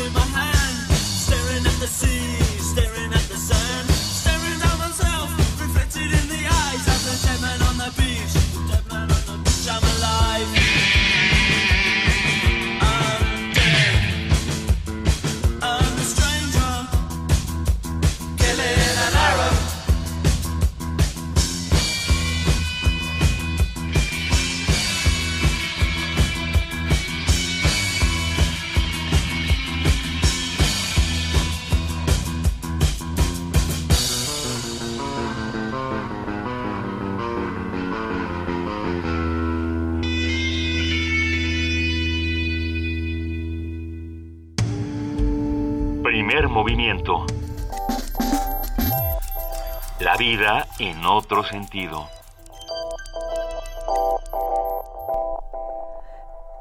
Siempre tenemos una razón para poner las canciones que ponemos. No crean que es gratuito. El 90% de las veces tenemos una razón. Aunque sea porque me gusta. Aunque sea porque me gusta. Esta no es la excepción, esta canción bueno, a mí me gusta mucho, pero, pero les vamos a explicar por qué. A ver, es Killing an Arab de The Cure. Es el primer sencillo que sacó The Cure en la historia de esta banda de 1979.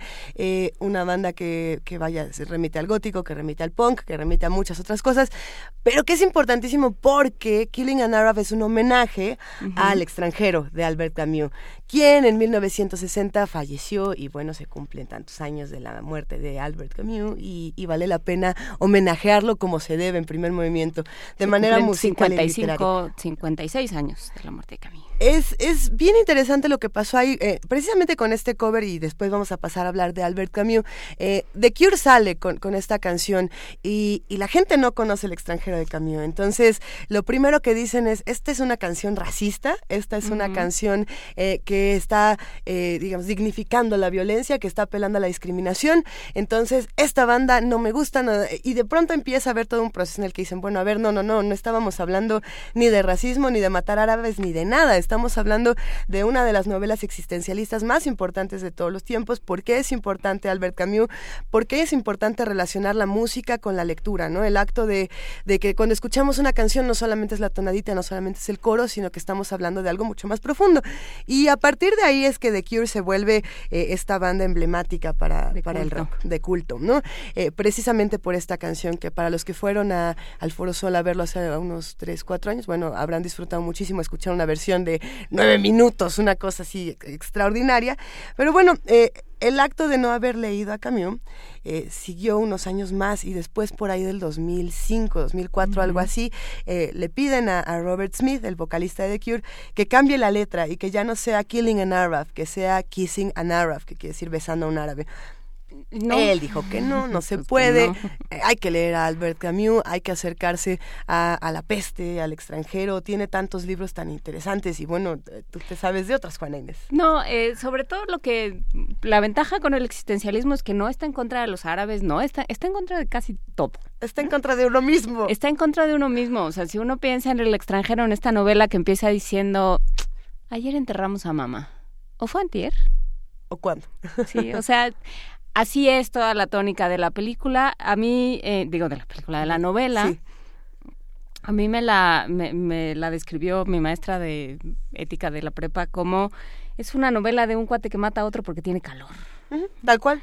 Y este, y sí, o sea, sí, de alguna manera es un poco la anécdota, ¿no? Este personaje que vive como en, en un nihilismo, en una en un hastío del mundo eh, absoluto, en, un, en, una además separación del mundo. No, no es que pertenezca al mundo, sino que vive prácticamente fuera de él y las únicas eh, los únicos estímulos que le llegan pues son estos estímulos físicos no de estar frente a un hombre y, y de tener enfrente el reflejo el eterno reflejo de la, del puñal de este hombre que le está le está molestando en un ojo le está molestando en un ojo le está molestando en un ojo hasta que decide matarlo para que ya lo deje de molestar. Y bueno, pues esa es la historia que se cuenta en El extranjero de Camus y esa es la historia que se cuenta también en La peste, de los hombres que ya no se aguantan literalmente ni a ellos mismos, ¿no? que ya no saben cómo estar en el mundo y que refleja además una forma de, de vivirse en los años 60 ¿no? no en los años 50, Más una forma de estar, de ya no, de haber pasado por guerras, de haber pasado por hambre, de haber pasado por, por los seres humanos acabando unos con los otros y simplemente ya no querer estar en este mundo, ver, ver la existencia como una sucesión de días y de, y de de acontecimientos que le pasan a uno pues eh, desapercibidos con los que uno no se involucra ¿no? Y, y, es eso, ¿no? No es que hubiera, no es que mate a un árabe por, eh, volviendo a la canción de The Cure, no es que mate a un árabe por razones ideológicas, por razones políticas, porque eh, mi, mi estancia en este mundo es más importante que la, que la tuya, porque de mi presencia, de tu sí. eh, falta de presencia en el mundo depende mi sobrevivencia. Nada de eso entra en, en la novela de Camus. Lo que entra son simplemente seres humanos hartos de, de estar donde están.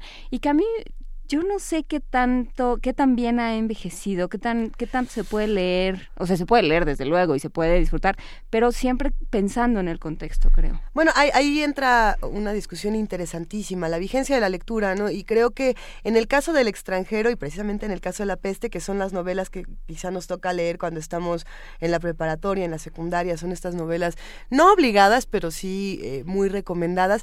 Yo creo que ha envejecido bien y que vale completamente la pena volver a leer a Camus, y más en tiempos como estos, ¿no?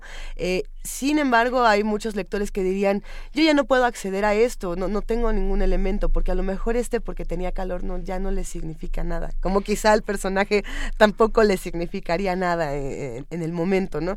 Y, alguna vez tuve esta discusión donde decían, bueno, es que a lo mejor vale más la pena leer el Bartleby, ¿no? Vale más la pena leer el preferiría no hacerlo que lo maté porque tenía calor, pero finalmente son frases que apelan a la misma cosa y que, y que están también describiendo a una sociedad en la que vivimos ahora, justo ahora, en la que no estamos tomando, o bueno, no, es, quisiéramos estar tomando acciones y a veces no lo hacemos por razones eh, de lo más pequeñas, de lo más insignificantes que están reflejando algo mucho más grande. Eh, eso también nos haría regresar a algunos comentarios que hemos recibido en redes sociales sobre la realidad que estamos eh, viviendo ahora, en cómo nos expresamos de nuestra realidad en contraste con lo que realmente estamos viviendo. Por ahí estaba este comentario, ¿no? De lo que hablábamos del, del cambio climático. ¿Quién, ¿Quién nos lo hizo? En un momento lo encontramos donde decía, bueno, ¿qué pasa si la realidad es otra, ¿no? Sí, eso decía Rob, eh, arroba Tescatle88, que decía, bueno, ¿qué pasa si la realidad es distinta a lo que se expone en el exterior? Y claro, ¿no? Y, otra cosa que decía Guillermo también, pues de nada sirve tener las leyes de avanzada si no se ponen en práctica, si no hay quien eh, las aplique, ¿no? Si, quien ejerza sanciones, porque pues sí, ¿no? O sea, se puede tener una gran legislación, pero no, no se tiene un sistema que esté reforzando estas leyes y que esté obligando de alguna manera a quienes cumplimos con quienes vivimos en la federación y quienes estamos teóricamente de acuerdo con el pacto federal eh, a, que, a que las cumplamos.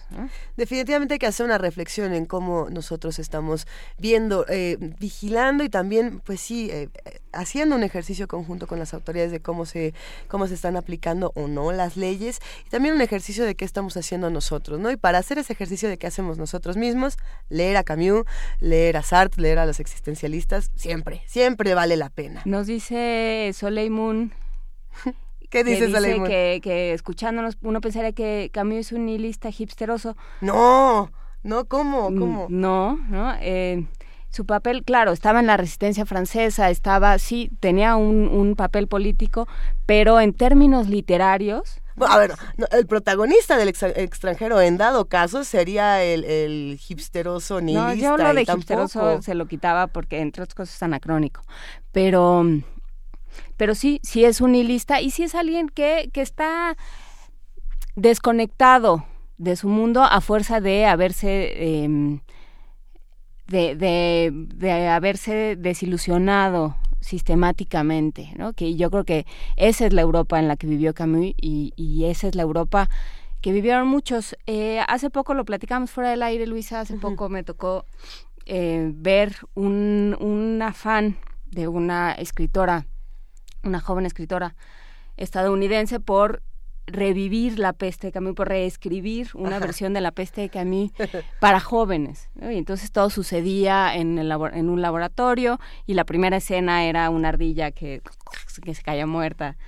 Ah, esto no, no, se vio al aire, sí, nada más. No, no se, sintió la muerte la, agonía, la agonía tremenda de la ardilla, pero sí, sí era una, pues era, era una, yo creo que un esfuerzo interesante por, por darle otra, otra vuelta a, esta, a estas reflexiones tanto de Camus como de Sartre, de todos los existencialistas, decir, bueno, ¿hasta qué punto, dónde nos colocamos en el mundo? Yo creo que esa es, esa es la gran pregunta que, que se hace Camus y que hace su, su literatura, ¿dónde te colocas? Como ser humano, cómo te, cómo te vinculas con el mundo, cómo te importa lo que le suceda a los demás y cómo te importa también lo que suceda a tu alrededor en términos ecológicos, en términos políticos, en términos geopolíticos, dónde, dónde te vas a colocar. Y yo creo que esa es la pregunta que sigue haciendo Camus y que pues nos seguimos haciendo muchos también. Y que quizá ahí está la literatura más combativa, bueno, e, esa siempre será un cuestionamiento. ¿Dónde está la literatura combativa? ¿Qué tendría que ser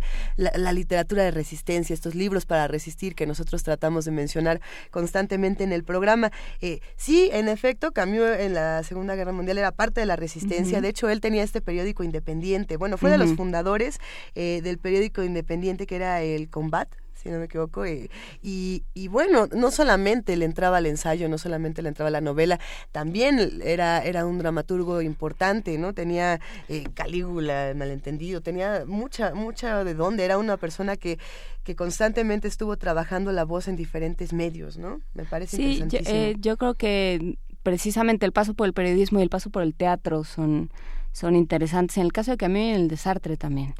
Oh, Ya, hablaremos otro día de Sartre con más calma. Creo que vale completamente la pena. Eh, ¿Qué les parece si nos vamos con una canción? ¿Escuchamos una canción? Escuchemos otra canción. Venga.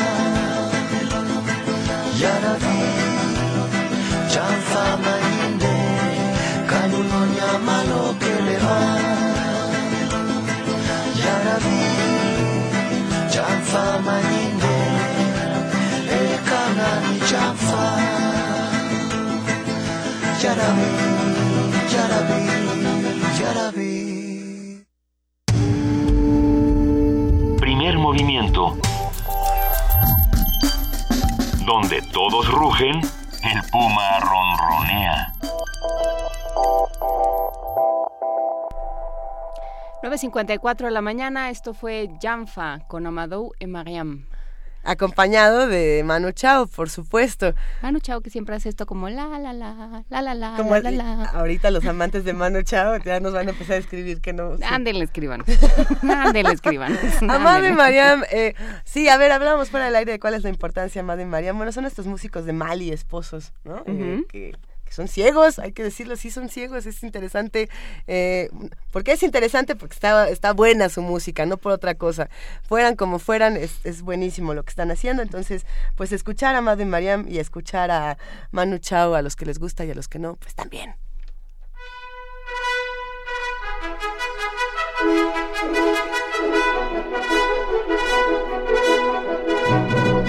Eso qué se acerca? ¿Qué? No, no lo veía desde hace una semana o algo así. que No, desde el año pasado. Desde el año pasado, nada más y nada menos que Vania Nuche. Buenos días, Vania, ¿cómo estás? Muy, muy bien, Luisa. Hola, Vania. Muy buenos días ¿Qué a todos. qué ha Muy pasado? Feliz Han año, pasado muchas cosas. Un nuevo año ya nos espera. Espero que les deseo a todos lo mejor en este 2016. Eso. Y para que arranquen con lo mejor este año, hoy en Radio UNAM les ofrecemos Brújula en mano a las 10 horas por el 860 de AM.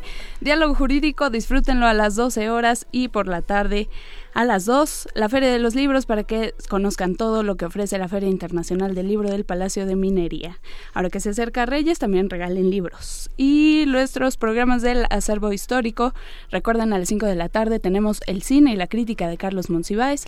A las 6 de la tarde sigan disfrutando La hija del judío de Justo Sierra O'Reilly en versión de Margot Glantz y dirigida por Eduardo Ruiz Aviñón. Hasta el jueves 7 de enero lo podrán disfrutar.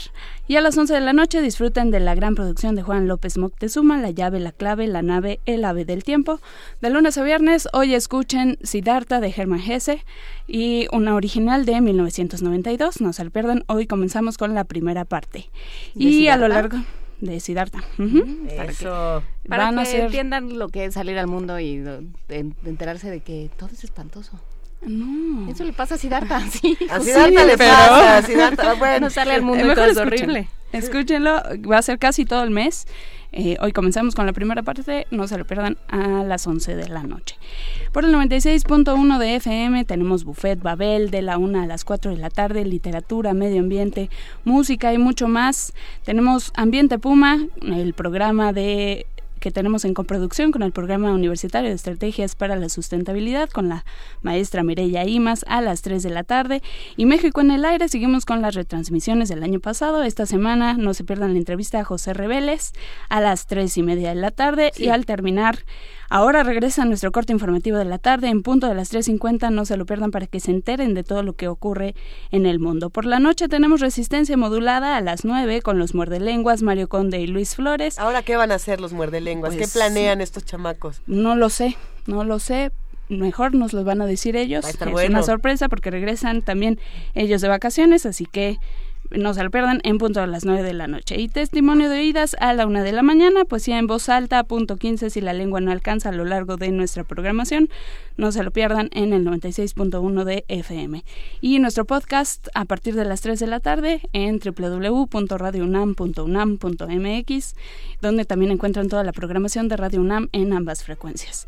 Los eh, que tengan regalos pendientes. ¿Qué pasó con eso? ¿Ya pueden venir Tenemos todavía, sus no? regalos de Reyes, así que vengan esta semana por ellos. Ya abrió Radio UNAM, ya, Ya Radio UNAM Radio regresó UNAM. de vacaciones. Ajá. Esta semana los que tengan amigos. pendientes sus regalos hasta el viernes en el mismo horario, extensión cultural 11 a 3 de la tarde y 5 a 7, con una identificación que tengan excelente semana y excelente inicio de año. Muchísimas gracias, Vania Nuche. Ya saben a todo lo que se pueden quedar. Hay de todo. Hay este. Está buena la programación. todo, desde cosas de sustentabilidad, eh, le, le de Germán Gess, que esa es otra novela, ah, ese es otro muchacho al que habría que discutir un día que tengamos ganas de que nos vuelvan a tundir, porque... no, ahí se, ahí se pone bueno con Germán Leer, leer a Germán Gess a estas alturas de la vida no es fácil, no está fácil. No es fácil y uno generalmente lo lee más joven y luego cuando le, le entra la relectura hay un ejercicio muy doloroso, pero ya nos vamos. Uno no lo lee, sino que lo vive, uno es el lobo estepario, es una cosa muy tremenda. pero bueno, platicamos. Nos escuchamos mañana. Eh, nos estamos preparando, todavía nos estamos preparando un poco para Reyes. Vamos a hablar sobre mitos, los Reyes Magos como un mito con eh, Nacho Padilla, con Ignacio Padilla. Va a estar muy bueno con Nacho Padilla, le mandamos un abrazo. Vamos a hablar de otros mitos, el mando único, vamos a hablar un montón de cosas. Muchísimas gracias, eh, Luisa Iglesias. Muchísimas gracias, querida Juana Inés de esa jefa de información. Como siempre, un placer compartir contigo y todo con todo el equipo que hace posible este programa y sobre todo compartir con todos los que nos están escuchando del otro lado a través del 96.1 de FM. Gracias por escribirnos, gracias por llamarnos, gracias a todos los que hacen posible esta comunidad. Le mandamos un gran abrazo a Benito Taibo que mañana regresa y probablemente nos está escuchando, seguro que nos escucha. Le mandamos Desde las 7 de la mañana, pegadito a su radio seguramente. Le mandamos un gran abrazo y nos despedimos. Esto es Primer Movimiento. El mundo desde la universidad.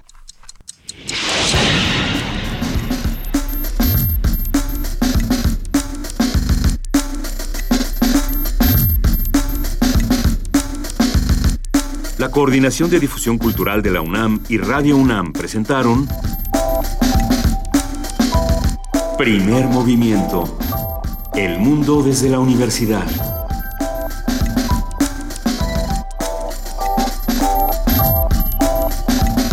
Operación técnica, Arturo González. Información, Antonio Quijano, Amalia Fernández, Miriam Trejo, Dulce García, Cindy Pérez Ramírez, Cristina Godínez, Abraham Menchaca, Vania Nuche y Patricia Palacios. Producción, Silvia Cruz Jiménez, Frida Saldívar, Paco Ángeles, Ameyali Fernández y Tamara Quirós.